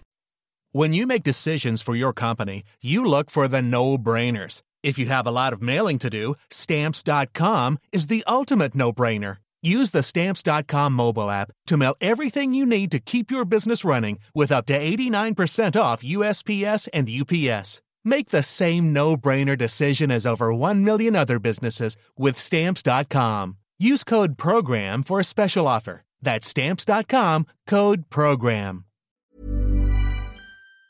And God knows I could listen to anything I wanted any time of the day. But you download the Corks 96 FM app, you listen to your favourite shows on your speaker, on your phone, on your tablet, or wherever. And if you have a smart speaker, you can ask it to play Corks 96 FM, uh, wherever you are in the world right now, even if you're only in Farranree. I went to see weeks and weeks ago now. Um, I went to see a little girl called Kate. Uh, little lovely little kid she has multiple needs but I went to see her and her mum I won't say where and uh, I met her and she sat on my lap and we got a photograph taken and all that but her mum had contacted us after we were talking to uh, Anne Rabbitte and talking about the fuss marches and talking about all those things. And her mom declined to do an interview with me at the time for very personal reasons which I completely understand. But I, I still am glad I went to meet her. And just following up on our first conversation this morning about the little kid who needs a wheelchair, uh, Scarlett, talking to Susan about the crazy situation, just as a message from Kate, or for, about Kate. Thank you for that, by the way. I hope she's doing okay. I hope she's doing the best she can. But thank you for that message. Uh, 0818 96 96 96. There's another set of fuss marches, I think, coming up in, in, in the coming weeks. People are just getting it's fuss. It's not fuss anymore. It's fury. People are just furious with the state of play with regard to kids and indeed young adults and older adults with, with disabilities or with needs or with things they just should have and should be given to them and they can't get it. Fuss is turning to fury uh, before our very, very eyes. 0818 96 96 96. Now, back to the Shandon story. I told you had some breaking news about it. It was just coming in as we speak. So earlier, Colin rang to tell us that Shandon, the clock in Shandon, the four cl- four-faced clock of Shandon, has been stopped for a week now, and he's no idea why it has been stopped for a week. He also claimed that uh, when he went to see someone in uh, Shandon, they told they they didn't know until he told them. That's not quite accurate, Colin. But anyway, we do have some news. The clock isn't working. This is from the people in Shandon. The clock isn't working because there was a power surge the weekend before last, and it shorted out the electrical mechanism. Now, Stokes Clocks, who are on MacCurtain Street, they maintain the clock on behalf of the City Council and this person, there's no name with this email, but the people at Shandon told us that they noticed the clock hadn't righted itself as it normally does after an electrical problem. So they rang Philip Stokes Uh, and Philip came and looked at the clocks last Friday, has to order a part for them. He turned off the clocks and will come to fix them uh, this week, all going well, when the part arrives. So fingers crossed, we'll be back on time very, very soon. It's lovely, though, to hear that people keep an eye on the clock and are so passionate about having it work, keep working. The City Council takes care of the clock and has planned to do some more work, um, but any more detail we'll get from them. But yes, Philip Stokes has been called out. There's a part gone after a bit of a power surge. He's waiting on the part, and as soon as he has the part, it'll get sorted. Thanks to Colin for bringing that to our attention. 0818 96 96 96. Now, good morning to Una Buckley of Blossom for Life. Hi, Una. Hi, PJ. How are you? Thanks Great. for having me on. Children with dyslexia who are off school at the moment, the concern, the, or the concern is always, isn't it, that they'll revert uh, and that they'll fall back on what they've learnt. And Blossom for Life has been looking at ways to help people avoid that. Yeah, exactly. So we work with students of all age groups, um, of all different backgrounds and all different learning difficulties, but we mainly spoke, focus around the dyslexia piece, but all neurodiversities around students, kids, helping them with exams, curriculums, but also kind of adults in the workplace. And it's all about kind of, you know, helping develop that learning strategy and memory techniques to help us all move forward, no matter what space of life we're in. But yes, completely, summertime is extremely valuable to keep, let's say, the cognitive parts of our, our brain moving from all age groups, you know, but primarily obviously for, for children and, you know, in the academic setting, um, when they're kind of off that block of time, um, it can be quite detrimental, obviously, as to how they settle into the next academic year and how they progress and, and move forward. So there's a few weeks now before the, the kids start to go back to, to school. And how can the parent or anybody who's taking care of them prepare? Yeah, so there's a lot of kind of at home, let's say, strategies and tips that can be very useful, very, you know, cost effective, but also quick and easy to implement. I myself am highly dyslexic, so I had a very challenging time also in school and in university. So I can kind of relate to the bits of the struggle and the transition that, that kids go through, let's say, over the, the summer months and the anxiousness and preparing to get back. I suppose as a, as a kind of a whistle stop toward um, PJ, the, the main things really would be around the reading side. So for all of us, no matter what age group, we're faced with signs, we're faced with menus, we're faced with anything and everything and anything throughout the day that we need to maybe read. So for the younger kids, ideally, from research studies show that ideally about 10 minutes a day for paired reading is great. So with a parent, with you know even an older sibling, can be really useful. Often during the academic year, though, this is done kind of later in the night time. Obviously, there are schools throughout the day, so ideally in the summertime, this will be best positioned earlier in the day. So either in the morning time or around lunchtime or even in the daytime. But hmm. ideally, we want to move away from that nighttime cycle, you know, which interferes primarily with their sleeping pattern and their whole, let's say, orientation and digestion. So that would be one of our main top suggestions about reading. Yeah. And puzzles and jigsaws, things to keep them the mind neuro neuroelastic as it were. Keep the mind exactly. Yeah. So anything that's quite hands on, quite tactile. So helps with obviously an awful lot of multi-sensory functions, loads of online brain training programs, but even physical brain training can be really, really useful.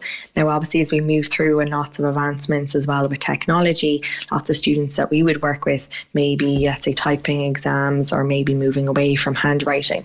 So ideally this is an ideal time over the next few weeks to be practicing away, you know, either typing shopping lists or doing a specific typing program online. And there's many of them, so it depends on, on you know age groups and what suits each individual student. But it's a perfect time to just be practicing away five, ten minutes a day Mm. and just kind of keeping things moving. like an, even a trip to the shop can be an opportunity to to expand the mind, can't it? Completely, yeah. So definitely, even just making small calculations, asking somebody to go off there and get these two things, and then you know they can add them up or bring a piece of paper. Even you know prepping, weighing out ingredients can get in all of those you know maths, analytical, numeracy skills. Just small tasks on a regular basis can really help.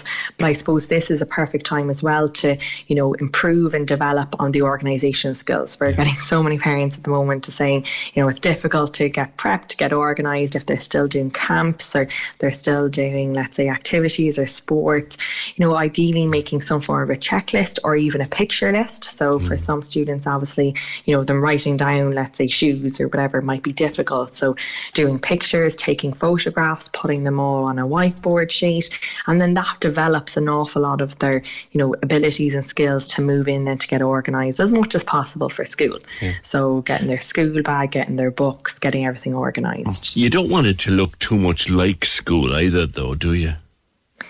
No, well, I, I obviously you don't want to create kind of that type of environment, but you know, in theory, they're not obviously you know getting on the uniform. I hope, and you know, going to school, you oh, know, and doing that, that, much be taken into extremes. I suspect. That's too much over analytics. So it's it's just about, I suppose, trying to keep some element of the brain functioning so that it's not a complete readjustment. You know, as we move through, some might be going back maybe the last week of August. It's not a total shock. You know, there is a definitely a bit of a shock and a readjustment, but it's not. You know, God, I haven't even done any of this. You know, for so long. So it's it's just keeping keeping those things functioning and moving and developing. If you put stuff up on your website for people to follow, Exactly, yeah. So it's great actually. We're so excited. And we've literally, as of yesterday, so you're actually the first to know, we've actually launched um, our recent um, online workshop. Both for parents and for teachers on primarily how to help dyslexics. So it's accessible at www.blossomforlife.com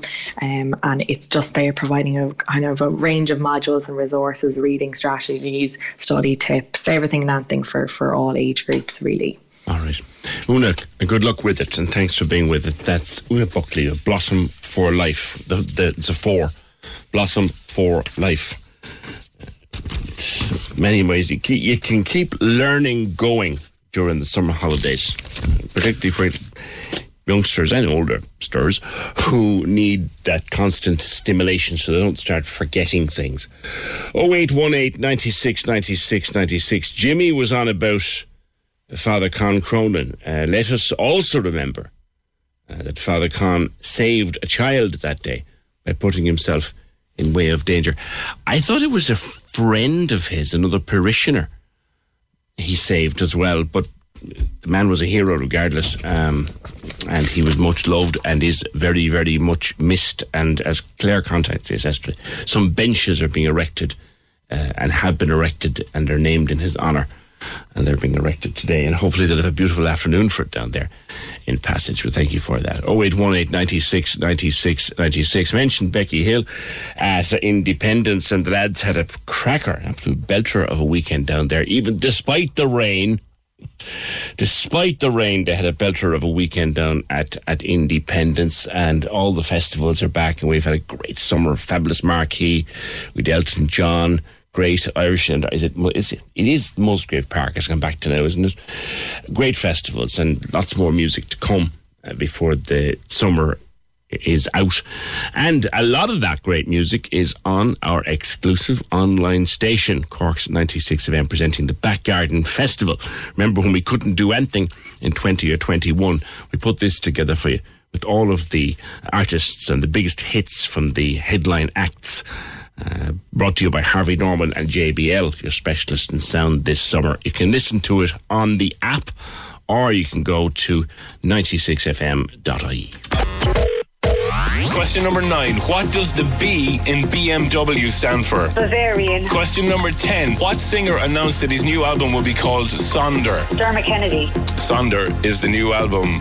Go on. From Dermot Kennedy. Yeah!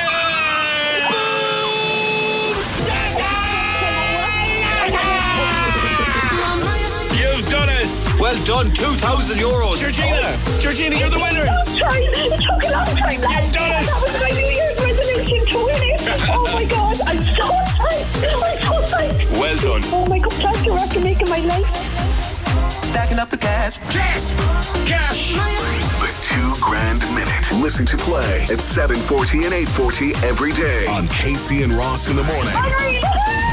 Cork's 96 FM. Let's see where this uh, Rebekah Vardy has done an interview with our colleagues at Talk TV, which will be broadcast tonight at 7, telling her side of the story.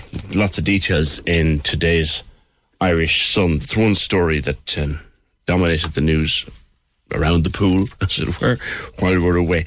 And then when I was landing, uh, that particular morning, the Saturday morning, the plane landed and you know the way everyone turns their phone on and I had about I'd say 10 messages within 20 seconds about the Irish rugby team and the win over the All Blacks. And I jumped out of my seat in the plane. I said yes they did it. And then everyone started going oh my god they did it.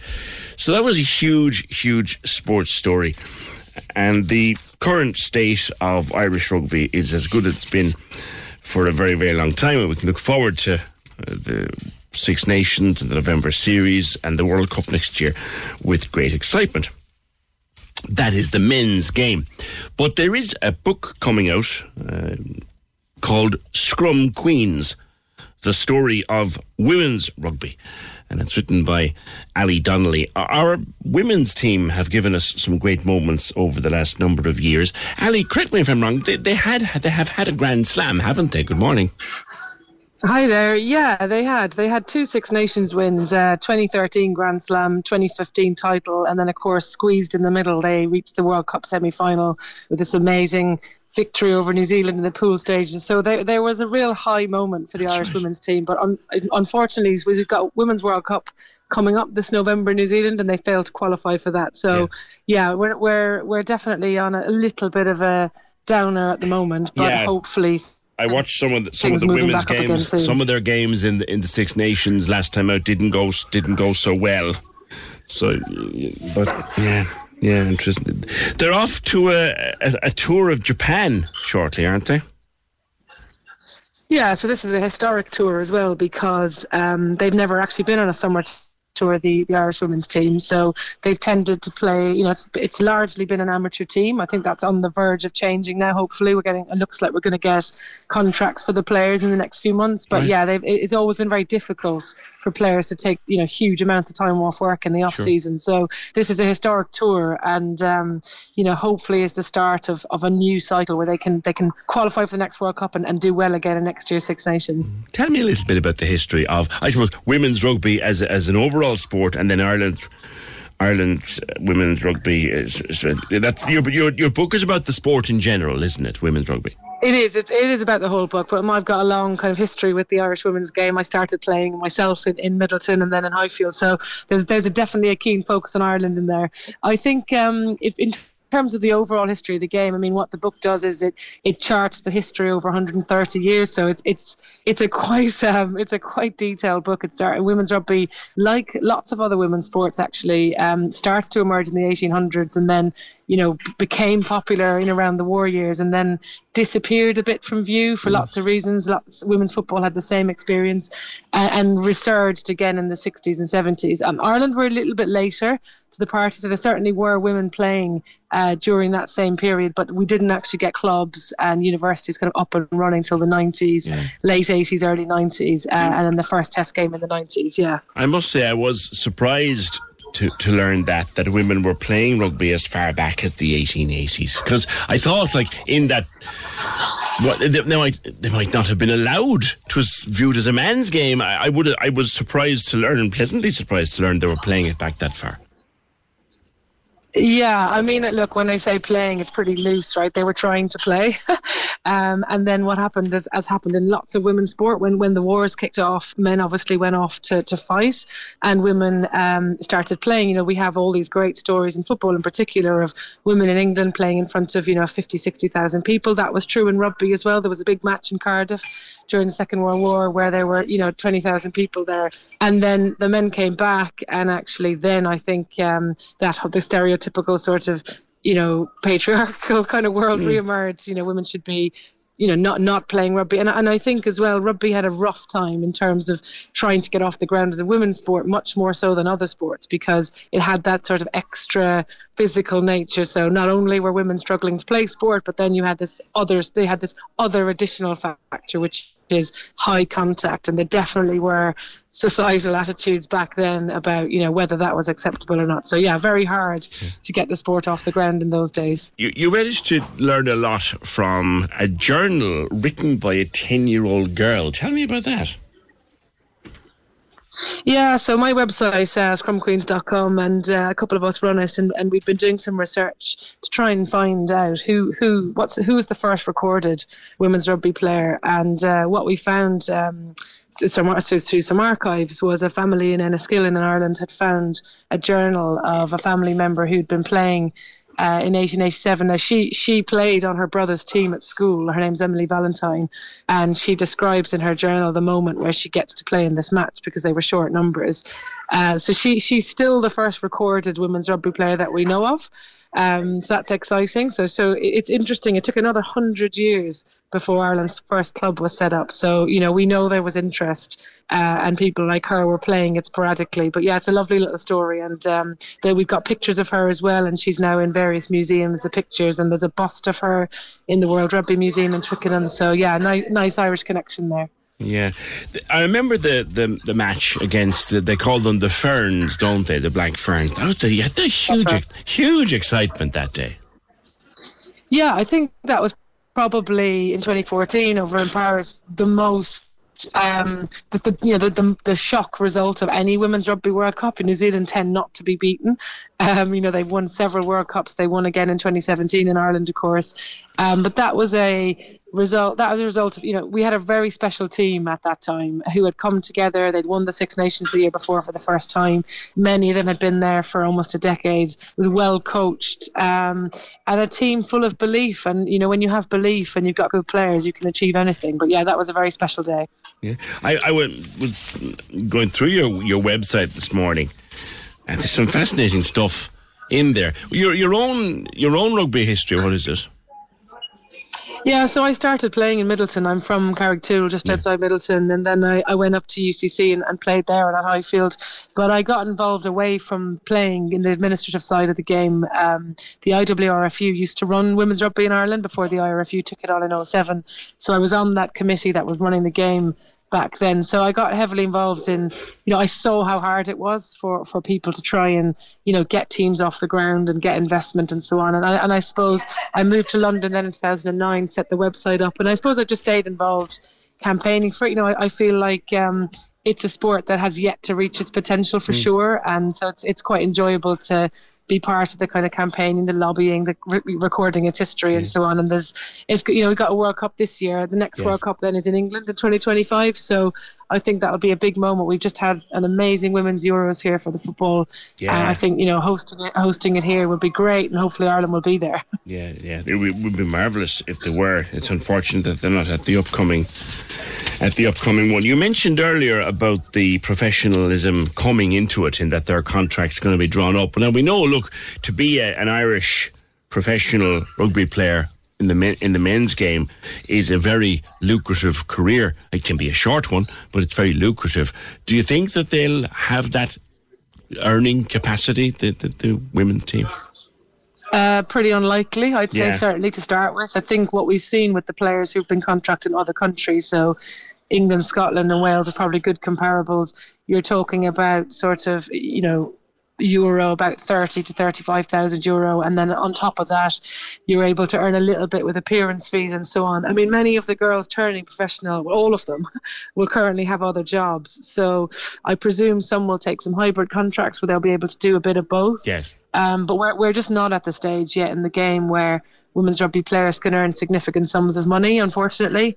Um, but we're, we're getting there. I mean, we're looking. You look at other sports. I've used football as an example already, but they're about a decade ahead mm. on their journey of professionalism, and players there can earn better money. You know, not not not huge sums more, yes. but they can earn um, earn a bit more. So you know, nobody's no women's rugby player in Ireland is going to get rich from playing rugby in the next decade. That's for yeah. sure. That the excitement at that final the other night was incredible. Yeah, I was there. I was there at Wembley. Uh, yeah, and it was you know, I'm not, you know, obviously I'm not English, but it was a very special moment to be part of, particularly if you've been involved in women's sport for a long time. Yeah. And just a great, um, a great spectacle, one of the best sporting events I've been to in terms of atmosphere. And the girl it Kelly who like- scored yeah. the winning goal with the name like Kelly. Did we miss a trick? I don't know. Yeah, she's from West London and she's she's the youngest of seven children, so she's definitely um you know with the name and the family and all the rest of it and, and where she lives. Maybe there must be some Irish connection somewhere. Well, we've got a union leader from Cork over there who who needs who know we might have a Euro winning goal scorer with some well, Cork you'll have to check it out. Yeah. When is, when is the book on the shelves, Ali? It's out now, so it's out. I think you can get it in Eason's in Cork, but you, it's. Um, I've had a few texts actually from friends in West Cork who found it in bookshops there, so it's out uh, and it's online as well. So um, yeah, it's it's it's there for anyone who wants to pick it up. Excellent. Listen, good luck. Good luck with it, and good to talk to you. That's Ali Donnelly. Uh, he used to write also for the Echo at one time. And her new book is called Scrum Queens, the story of women's rugby. 0818 96 96 96. The weirdest thing happened the other, was, was it Saturday or whatever night the match was on, Sunday. Um, I was listening to something else. I was reading a book actually, uh, getting ready to go out for the evening. and the pool bar where we're staying had the match on. They'd stayed open a little bit late. And when the goal went in, the winning goal, the place nearly lifted itself off its moorings. I thought, that's it anyway. England have won the thing. and just in the same breath, right? This bunch of Hare Krishnas, I'm kidding you not, right? This bunch of Hare Krishnas decided to walk through the pool bar singing their Harry Krishna songs. So you have a load of England supporters jumping up and down, cheering at the goal, ordering more drink. And the Hare Krishnas comes through. The weirdest things you see on this. 0818 96 96 96. The Opinion Line on Cork's 96 FM. The lines are live. And we're ready to talk. Can we just talk? Call 0818 96 96 96. Text or WhatsApp 083 396 96 96. Email opinion at 96fm.ie. The Opinion Line with PJ Coogan. On Cork's 96 FM. 18, 0818 96 96 96, the number to call, the text to WhatsApp, and your voice notes also welcome at 083 396 96 96. Your email anytime, opinion at 96fm.ie. Here's one that uh, comes out of the blue, and I'll give it to you. And if you have any thoughts on it, I'd love to hear them. Just on the phone. Uh, someone says, you know, times are very hard for many people. And I don't know why businesses feel entitled to or think it's a good thing to have their staff ask you for a donation to a particular charity as you're paying for a product. In some cases, the product you're paying for has gone up in price anyway, and you might only just be able to afford it when you learn of the increased price. Is this fair? It's embarrassing then for some people, and it makes the business feel like they're doing something for the poor or the sick when they're doing no such thing. If they feel that strongly about it, they should make a corporate donation. And just, yeah. So I've seen them. I'm sure you have. You see them in coffee shops. You sometimes see them in retail outlets and whatever. That when you go to the till, there's a collection box, and you're invited to make a little donation into the collection box. But you can only do, I guess, if you're paying cash. I was delighted actually to see while I was away, um, Business Cork, uh, Michael Mulcahy and the crew at Business Cork, um, putting up this or designing this poster that you can put in your window uh, to say cash welcome because I do not like to see uh, cashless. Oh, you can have a donation added to the tab electronically. Ah, thank you for that, Virgil. There are places now. I've not. I haven't seen this myself. I haven't seen this. So you go to do your bit of shopping. They say, right, that's that's seven seven fifty, sir, seven fifty grand.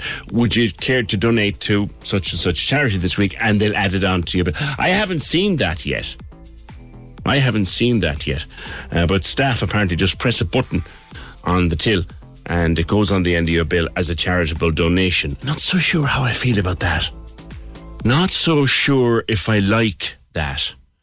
You know, you, it could be the nicest charity in the world. It could be the most worthwhile charity in the world.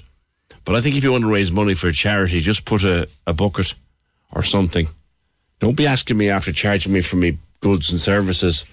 Don't be asking me to donate because you're kind of judging me if I say, actually, no, I can't. Do you know? Don't like that. That's my view. If you want to make a charitable donation or have people make a charitable donation, put a collection box near the till. Because some collection boxes now, I was in the back of a church recently, and at the back, in, they had these collection boxes at the back of the church with tap pads on them. You know, just tap, and they said tap for a press a button, tap for euro, press. So hmm, I haven't come across that. If you've come across that kind of collection happening at a till, I'd like to know what you think at 0818 96 96 96. Now, this interview will air tonight. There's lots of detail in The Sun uh, this morning, and it, it'll air tonight on Talk TV. Oh, come on. You can't ask me that. It's the interview they all want just I will say that till I'm blue in the face. I did not do it. This is following on, of course, let with the court by case of the a lot of people, a, a lot of things, but most importantly, I feel let down by the legal system.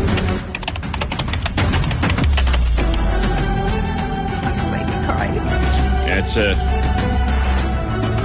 very big, very glamorous promo for Talk TV. Uh, there, Kate McCann has picked up this interview with Rebekah Vardy on the back of the outcome of the trial last week. Um, Kendra Becker joins me, editor of Goss.ie. It's just a story that has gripped us all, and I include myself in this.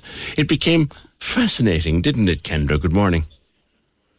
Yes, I think uh, whether you liked it or not, over the past two years, this is kind of the lawsuit we've all been hearing about uh, constantly. So this kind of d- dated back to obviously October 2019 when Colleen Rooney posted that famous statement. I think we all kind of remember where we were when that happened. That's It right. was such I a read big, it out here, actually.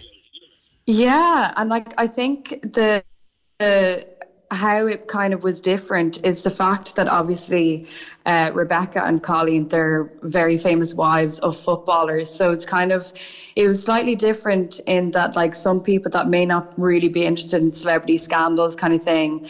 It actually involved so many people because it was like bringing in football fans and all that stuff, and I think that's why it was just so big at the time. And there was such so many people were telling them, "Don't go into court with this." At one point, I was talking to Enda Brady, Sky News reporter, and they were building up towards the trial. And apparently, the lawyers were saying, "Look, lads, you might as well just." Throw all your money into a skip here and set fire to it because all, all this is going to do is cost you an absolute fortune. But they were determined to go ahead. Yeah, I mean, I, uh, Colleen has very much said that she tried to settle this many times and it just did not work. Um, but yeah, like the costs of the trial are expected to be around three million. Now, that's not an exact figure, but that's the estimated cost of the of the trial is three million, and most of that is going to be on Rebekah's plate. So yeah, it, it didn't really work out in her favor in the end. Um, but yeah, it's I I don't think we're going to stop hearing about this anytime soon. Mm. Uh, even though I'm sure some people would love to stop hearing about it. Um, but obviously, Rebekah's interview is going to be airing on Talk TV tonight at 7 p.m. And also, there's talks of Colleen doing a documentary with Netflix about this. Channel 4 are also making a docudrama about it. So I think it's definitely going to continue on for at least another few months. Yeah, there's a strong Cork connection as well to that Channel 4 programme. And I know Netflix were supposed to be sniffing around as well, looking for a piece Yeah. of the action, and they won't be afraid to throw money at it. I mean, in terms of money, and I, I, am I being unfair to Rebekah Vardy if I were to say that the legal bill, yes, it's a hefty one, but it's one Mm-hmm. she could probably afford? I mean, yeah. I mean, if you looked at it that way, you know, obviously her her husband is Jamie Vardy, and he's on a sizable footballer salary, you know. Um, but yeah, I, I mean, like part of her, uh, the reason that she brought the libel case against Colleen was saying that. Um, Colleen's claims against her affected her work. Uh, She was meant to have a book deal, and Her that brand, fell through yeah. because, yeah. And that was kind of part of her case was that it affected her ability to make money. Um, so it's kind of funny now that she's kind of going to be left with a massive legal bill now Mm. uh, because of the case in general. Um, but yeah, I suppose you could you could argue that, but obviously you, you don't really know people's exact finances either. No, you so. don't. And I guess, yeah, I know that, again, that was, was one of the conversations I had about it over the, the week. Mm. Like you said, it's not like, it's not like the Vardys as a couple can't afford it. And, and she's made a few quid in her own right through, through a, a brand. Do You know, so it's not like they can't Yeah. afford it, but she doesn't believe that she should have to be paying it in the first place. I don't suppose they'll go back into court and try again. Oh God, no. I mean, who knows? Like she, in clips from her interview, and she did an interview with the Sun today. She said that she doesn't regret it, even though she very clearly lost. Yeah. Uh, but she said that she doesn't regret it, and um, you know, in a way, if you look at it in a certain way. It kind of has gotten her more exposure. Well, like not kind of, it has. Mm. You know, she she did a stint on Dancing on Ice last year. Um, she's obviously doing all these interviews about it. She's in talks doing documentaries. So um, I'm sure she is going to, even though this case has cost her a lot of money, Yeah. it's go- also going to make her a lot of money. Yeah. So I guess you can in- look at in- it that way. In this cynical world of it, she has to be seen to defend the brand. And in, defend, Yes, in defending exactly. the brand, she'll polish the brand and she'll come back and she'll make money off the brand in the end of it. So she'll probably make back every penny that it costs Yeah. her, but she still believes she shouldn't have to pay it. Looking at, you mentioned the Sun and they have quite a lot of coverage of it this morning. Um, Mm-hmm. The poor girl, it, it certainly seems to have aged her, the process, looking at the, the grabs from the television. It seems to have aged her a lot. She, she looks like someone who's under a lot of stress in the newspaper pictures. Well, like that was a huge part of, um, you know, what she talked about during the trial back in May is the effect that this has had on her, and like whether you're on Colleen's side or Rebekah's side. Um, and Colleen even agreed with this in court that the the backlash that Rebecca got on social media after the post was absolutely awful. She was very heavily pregnant at the time. Um, so there's no denying that this whole experience has been absolutely brutal for her and her Mm. family. Um, so yeah, like of course it would. If people are sending you death threats, like hundreds of death threats a day on social media, I think that's going to kind of That'd affect have a anybody. serious effect on you. That'd affect yeah. anybody. All right, Kendra, it's a story. It's not over yet. Thank you very much, Kendra Becker, uh, editor of goss.ie. Talk TV tonight, if you can get it. Uh, it's on some platforms. Um, it's quite, you can get it on Sky. You have to go looking for it. Uh, Talk TV's Kate McGann, McCann talks to Rebekah Vardy at 7 o'clock tonight on Colleen and Me. It's up there on their YouTube as well. And if you have Freesat, I think it's on that too. 0818 96 96 96. Ah, Marie. Marie or Mary?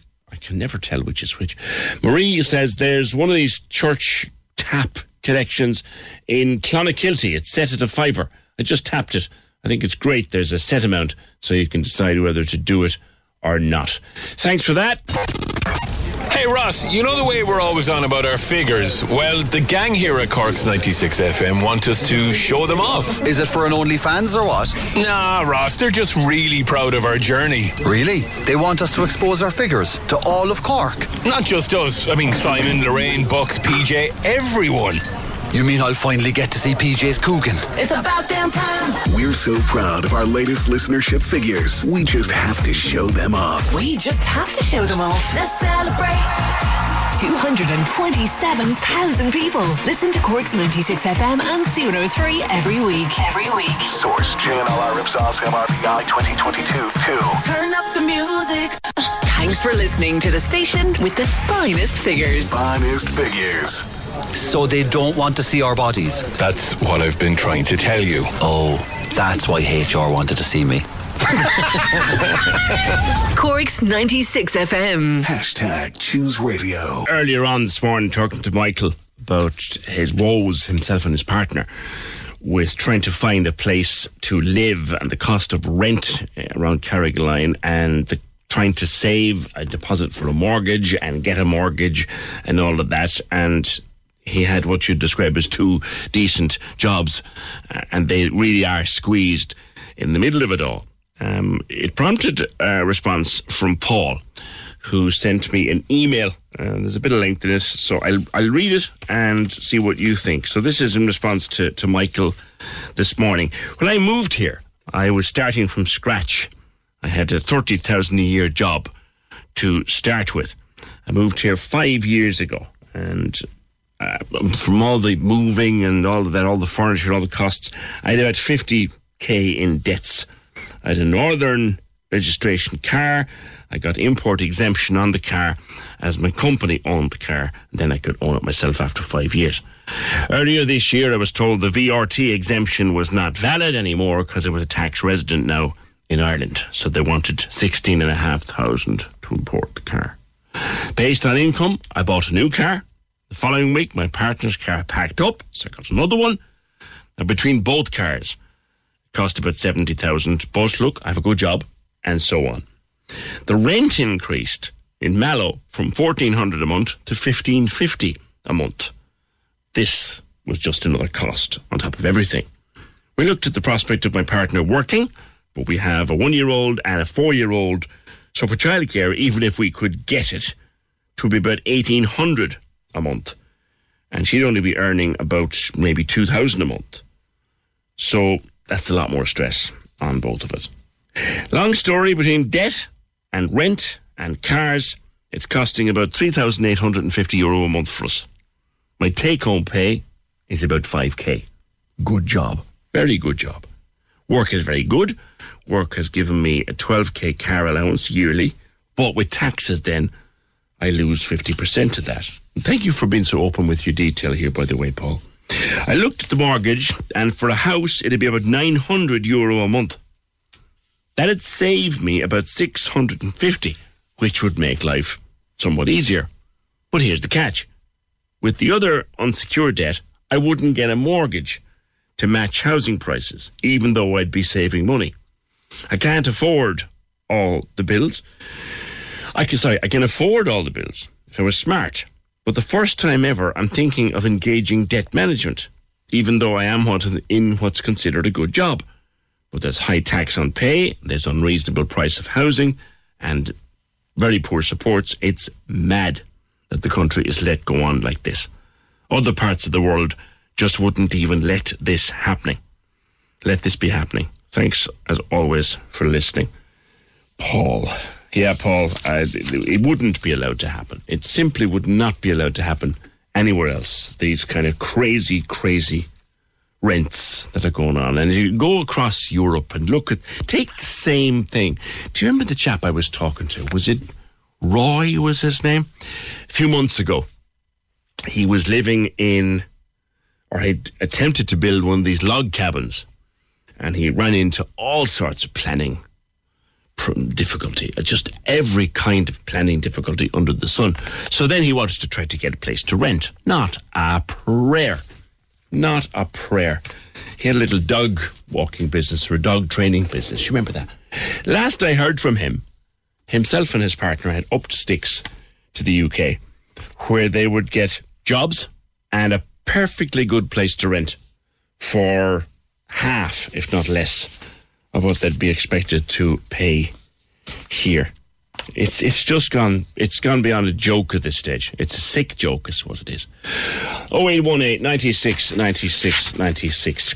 Cork Craft Month is August uh, of this year. This, this is the 3rd of August. I'm joined by Enid Conway, who's the operations manager of Cork Craft and Design, to talk to me a little bit about it. Enid, good morning to you. Hi, PJ. How are you? Good to speak with you. Very well, thanks. Uh, Your your website is encyclopedic in terms of the different forms of craft that you will celebrate during the month. But tell me a bit about it. Yeah, that's a very good way of describing it. Um, there's such a wide array of craft happening all over Cork City and all over Cork County for the whole month. Um, we have over 64 events at this stage, and they're so wide ranging from basket weaving to wood turning, just talks about craft, um, kind of felting demonstrations, um, weaving, anything you can think of, really. It's incredible. Craft is a broad definition. It, it literally It is. anything you do with your hands, isn't it? It is. It's. I mean, traditionally, I suppose it's it's work that you make that is utilitarian like you, you it responds to every day. It's practical like chairs and bowls and but then it leans into things that are decorative but the handmade object i think is a good way to describe a craft object. But a craft is something it's a skill that you build over time you know?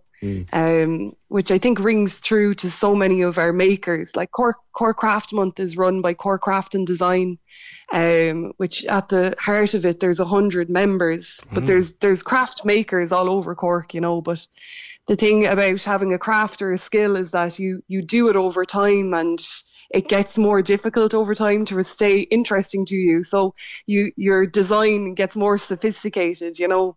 Mm. But um, when when people want to become interested in craft, it's about storytelling and why you're doing it, and whether it's something useful to your house or something meaningful to you, or something that your grandfather did, or something that you actually just think is interesting to Mm. do. You know. Or so that's why it's open to just all something levels. pretty that you made out of a, a fire log. You know, a, a bit Oh, of wood from the yeah, it's something that you cut or carved out of it. Or do you know, I have a, I have a friend who, Yeah. who makes the most beautiful and has done for years, makes the most beautiful handmade greeting cards. Yeah, yeah. Um, it's like you enjoy doing it is the thing. It's the process of doing it, and then that's why it should be open to people who who have never done it before because you just might like doing it on the day. Do you know what I'm saying? Well, look down through Yeah. your your calendar then, or your your your catalogue. What would be the most unusual thing that might be there for you know something you wouldn't see elsewhere? There's loads of unusual things now. To be fair, based on like the location, there's um an open studio and wheel throwing, like pottery wheel throwing demo in Cape Clear Island, for example, on the 5th and the 12th of August uh, by Catherine Ryan. And then there's also um, a bees skep traditional beehive weaving with Padder O'Reda actually at Oh, Chapel really? Hill in Macroom. Yeah. Um, I think that's partially through Irish. Um, and it's about the ancient craft of weaving a beehive for bees' health. Um, so yeah, so they were made from wicker plastered with mud Right. in the Middle Ages, and then yeah, so it's kind of about that history, like, and then Fabulous. in um in Cork City, then there's like our, our core events are happening. Um, there's the um, Emerge exhibition is opening on Thursday, and then we're doing a big market in St Peter's on Saturday the twentieth as well. Right. So loads happening on the twentieth there, and then um, there's a crochet flower demo in Cork by Cork Textiles Network at the People's Parklet outside Cork Flower Studio there on Douglas Street. Do you know those parklets that have Yeah. been popping around? Yes, yes, yes. Yeah, so they're made by um, Bench Space.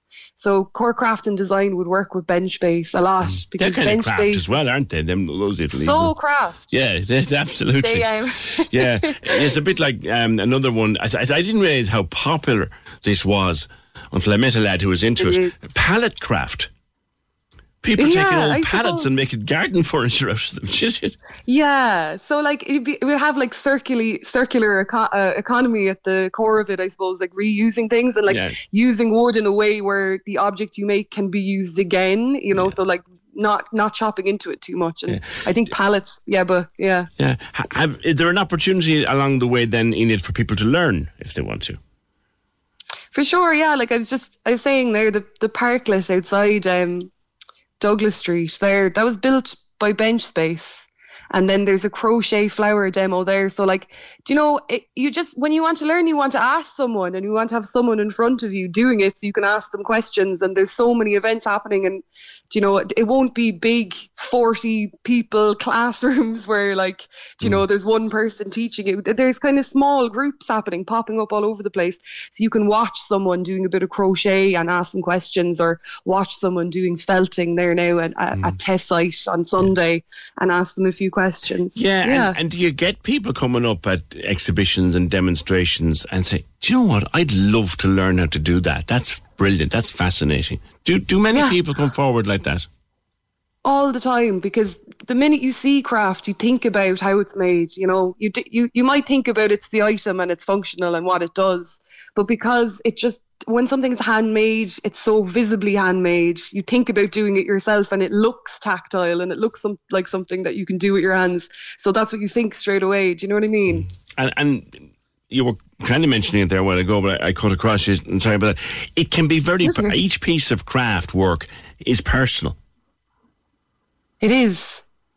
It is because, like, do you know if you had a, a, a beautiful like wood turned bowl in your house and someone was admiring it, and you got it from a local maker or a relative or you made it yourself, you just have something to talk about straight away. That's exciting. It's a lot more exciting than gets than getting something like mass produced and like you know everyone has kind of a combination of things that are like everyday and mass produced and things and one or two special things then you know that they can talk about and really um, appreciate in their home or highlight or Yeah. you know keep for years or pass down you know Yeah, it's funny. We have a little piece of, it's a tiny little piece of pottery at home that my boy made at a demonstration. Ah, God, it's a few Yeah. years ago now. He was only small and they, they, got Oh. an, they got an opportunity to make a tiny little pot and it got fired for them and they were able to paint it and all that. It's a buckly little, little yo, little half moon. It's full of coins and rings and keys and knickknacks. Because there's a, where'd that come from? Do you know, such a simple little yeah thing. yeah Such it is simple yeah Yeah. it's lovely it's important to have things like that you know All the details are on uh, your website. Give us give us that, uh, Enid. Yeah, for sure. So our, our full brochure is on the website and our events are listed there as well. So if you just go on to corkcraftanddesign.com, you'll see it there and everything's nice and listed. And as I said now, it's over 64 events. So there's, there's something for everyone. To and it's over 31 days of August and it's all over Cork County and City. So you might have something locally to you. Excellent. Good luck with that and have a very successful event across the month of August. Enid Conway, she's operating manager with Cork Craft and Design. They run Cork Craft Month, August of 2022. Just put in Cork Craft Month and all the dates will come up and there might be something there for everybody. 0818 96 96 96. I heard, this is Kian. Hi Kian. I heard your program there about the housing crisis. I am a full-time, hard-working truck mechanic my girlfriend is seven months pregnant and hardworking still as a counter assistant in a deli. We can't get a house. We're willing to rent uh, to the cost of twelve hundred a month. We can't even find anything like that in the city or county. If you can put this out there for us, we'd be forever grateful. That's from Kian and Danielle. Can we just talk? The Opinion Line with PJ Coogan Call us now 0818 96 96 96. on Corks 96 FM. Yeah, I- I- has anyone seen those collection points at or been asked to give to a charity when you're paying for whatever you're paying for? And what do you feel about it? I mentioned the, the church tap, the tap collection back at the church. There's a few of them around, but I, it was a new one on me. I haven't come across it before, but someone said that they were recently doing their bit of shopping, and the shopping, of course, has gone up ridiculously so. And when they got to the till and they were paying up their bill, they were asked if they'd like to contribute to XYZ charity. And they were barely struggling for the bill, and they felt, well, actually, you know what? Charity should be your own business, and you should do it not so much at the invitation of a shop, but you should be doing it in your own way, in your own time. Your thoughts are welcome at 0818 96 96 96. PJ, can you get behind our two Cork Camogie teams heading to Croke Park Sunday?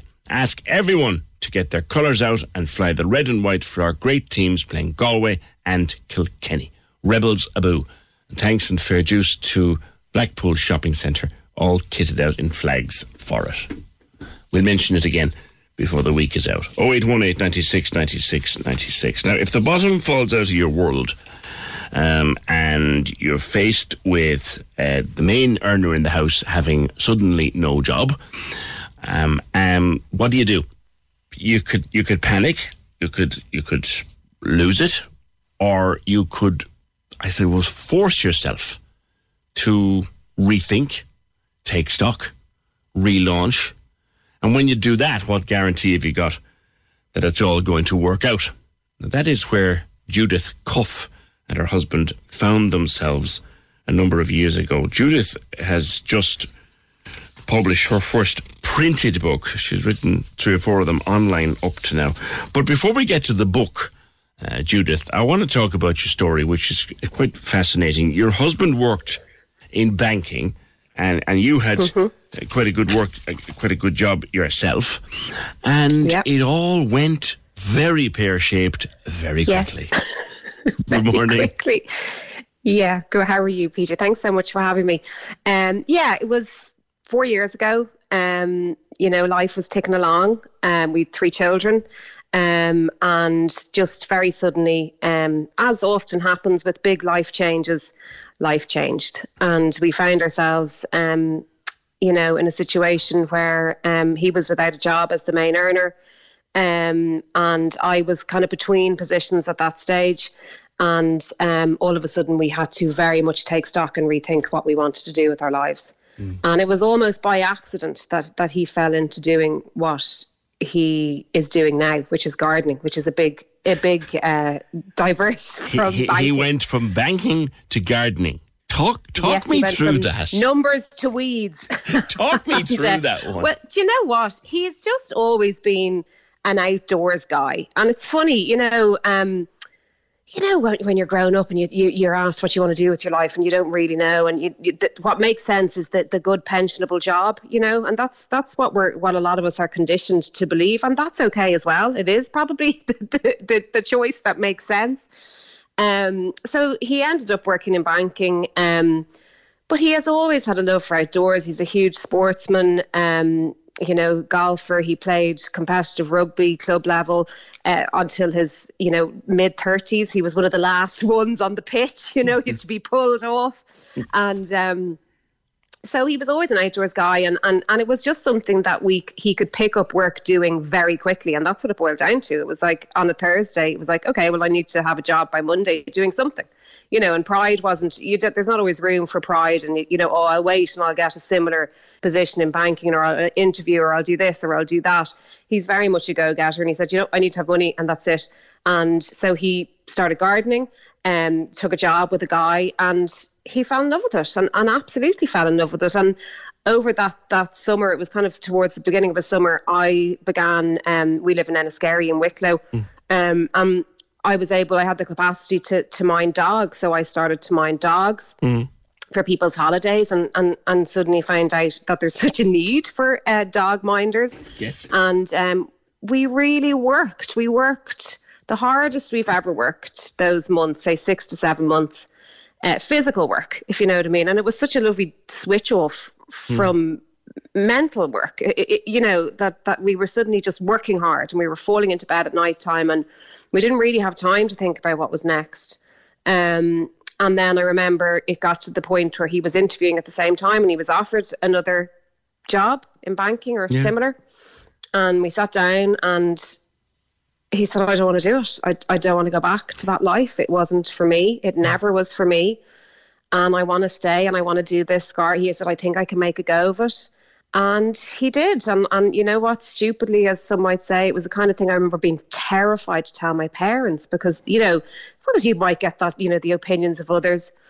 And we just said, no, let's do this. Let's do what we want to do. Let's choose happiness over success and money. And um, hopefully, if you're happy, the rest will follow. Yeah. Um, and that's that's how it happened. And then you had always harbored this Yeah. notion that you might want to I write. had. Yeah, I really had. And you know, from a point of I remember when I was in school, I we used to get the English essay. I remember on a Friday evening, you know, you'd go home and you'd be everyone else would be in the locker room and they'd be saying, "Oh no," and I would be thinking, "I love this part," you know. so I always loved writing. And um, I had, I remember saying to my husband when I was just, we were married quite young, 25. We had our first child at 26. And I said to him then, I said, I really want to write a book. I really, really, really want to do it. And then I didn't obviously realize how busy um, parenting is. And uh, it, t- it took a back seat. My dream took a back seat.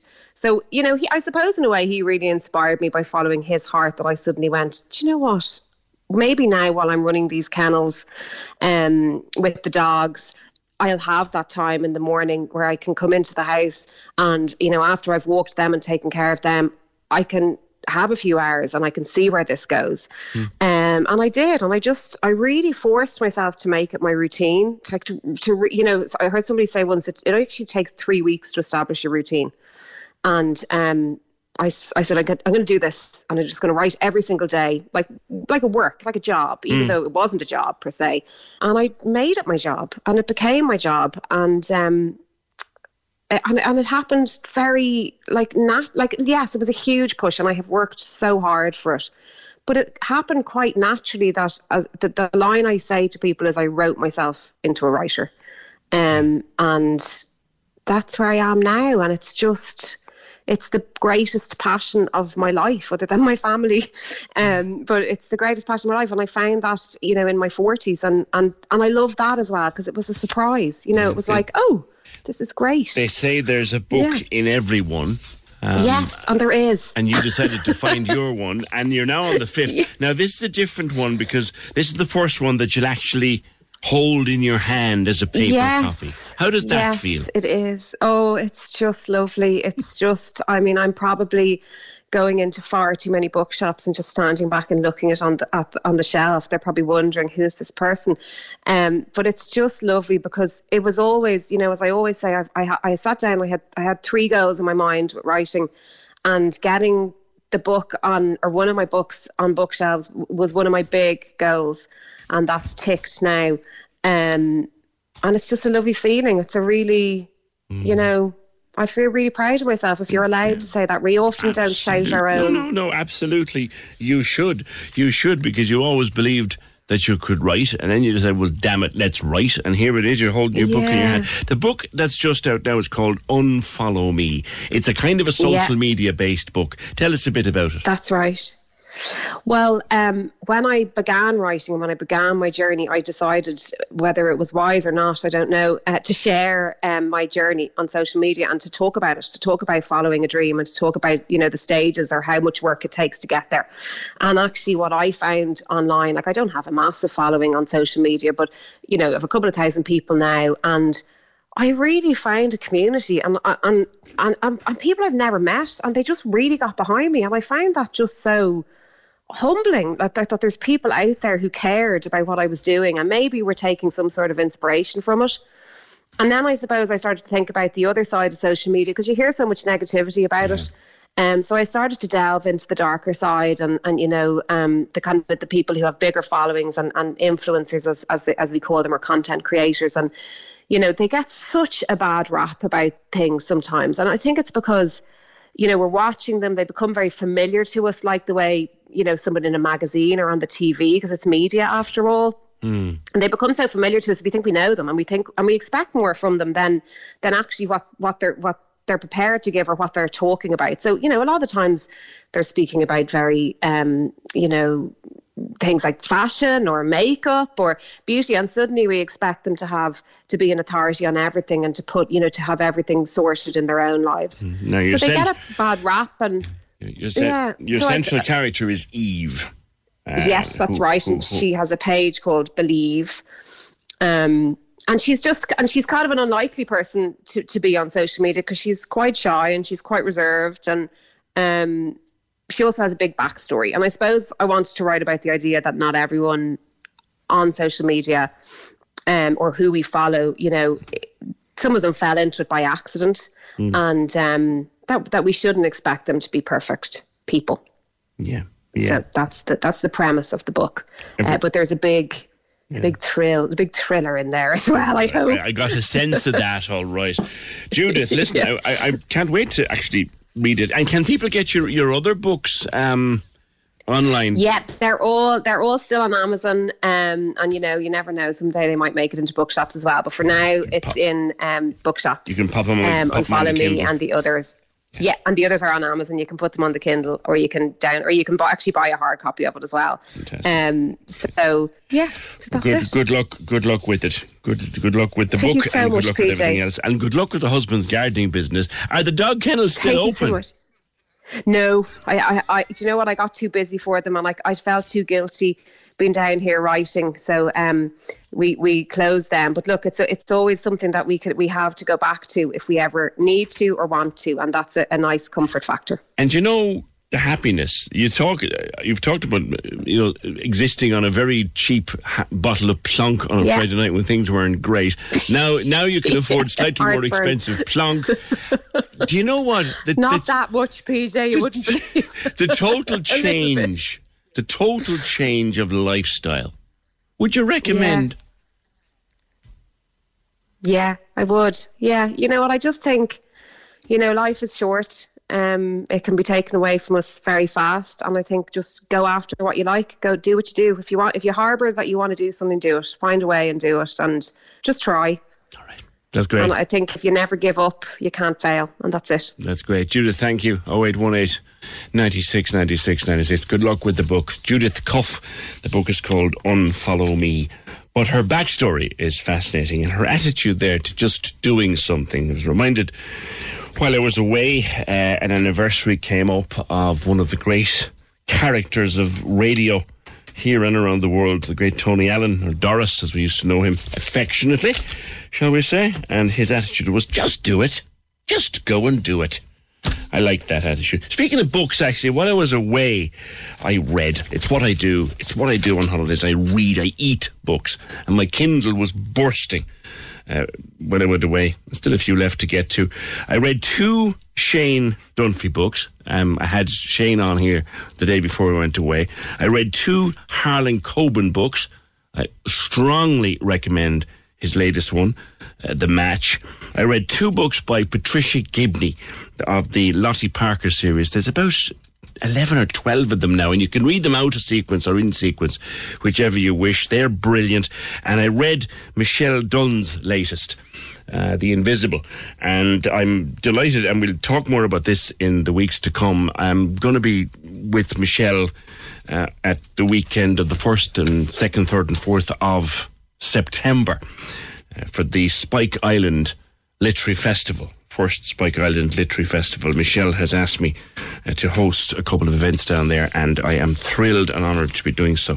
But I read The Invisible while I was away, and we have got some incredible writing talent in Cork. I've been saying it for a long time. Marvellous writing talent in Ireland, but some really special writing talent in Cork. And if I can remind you, if you are heading away on your hollybobs, can I recommend to you to pick up just a Cork book? Um, the, I'm joined by Sarah O'Connor, PRO of Cobh People's Regatta. Hi, Sarah. Good morning, PJ. How are you? Good, good to speak with you. It, it is the last of the season. Is it lo- Is that locally or across the country or what? I would presume it's uh, locally, PJ. Um, I do know there has have been other regattas on in the last few weeks. I've seen them myself, mm. but I would presume it's locally here. Yeah, Cobh, the Cobh People's Regatta is one of the oldest regattas in the world, as you know yourself, mm. and we have a huge tradition on the water. You know, with all the racing and stuff on the water, and you know the regatta in Cobh, everyone sees it as the end of the summer, and you know we have the big, huge fireworks display on the Sunday night, and everybody comes down for that. Because you, have got so the, the, the, perfect vantage yeah. point to really to stand and, and watch it all happening out on the water. So, what's the, what's the program? When does it start? What what what are the big events? Okay, it's starting next Friday evening, and so it's the 12th, 13th, and 14th of August, and it's starting on Friday evening in the Commodore Hotel in the Jack Doyle room, where we have like Sinead Sheppard with all her dancers coming in, and we have a disco. Everybody is invited, and then on Saturday, it really kicks off on Saturday. We have the markets in the promenade. We have live music. Then we have the kiddies parade that comes through the town. We have the Bonnie Baby, the Mini Queen, the Pretty princess, handsome prince. Right. We have loads, fancy dress. They all, all the winners then, they get like little prizes, a little sash and a little trophy. Yeah. Everyone is invited. It's a family fun weekend. It's free. All the kids are invited. We have three fantastic bands on the stage in Casement Square on Saturday evening. Um, we have Talassa, they're a local band.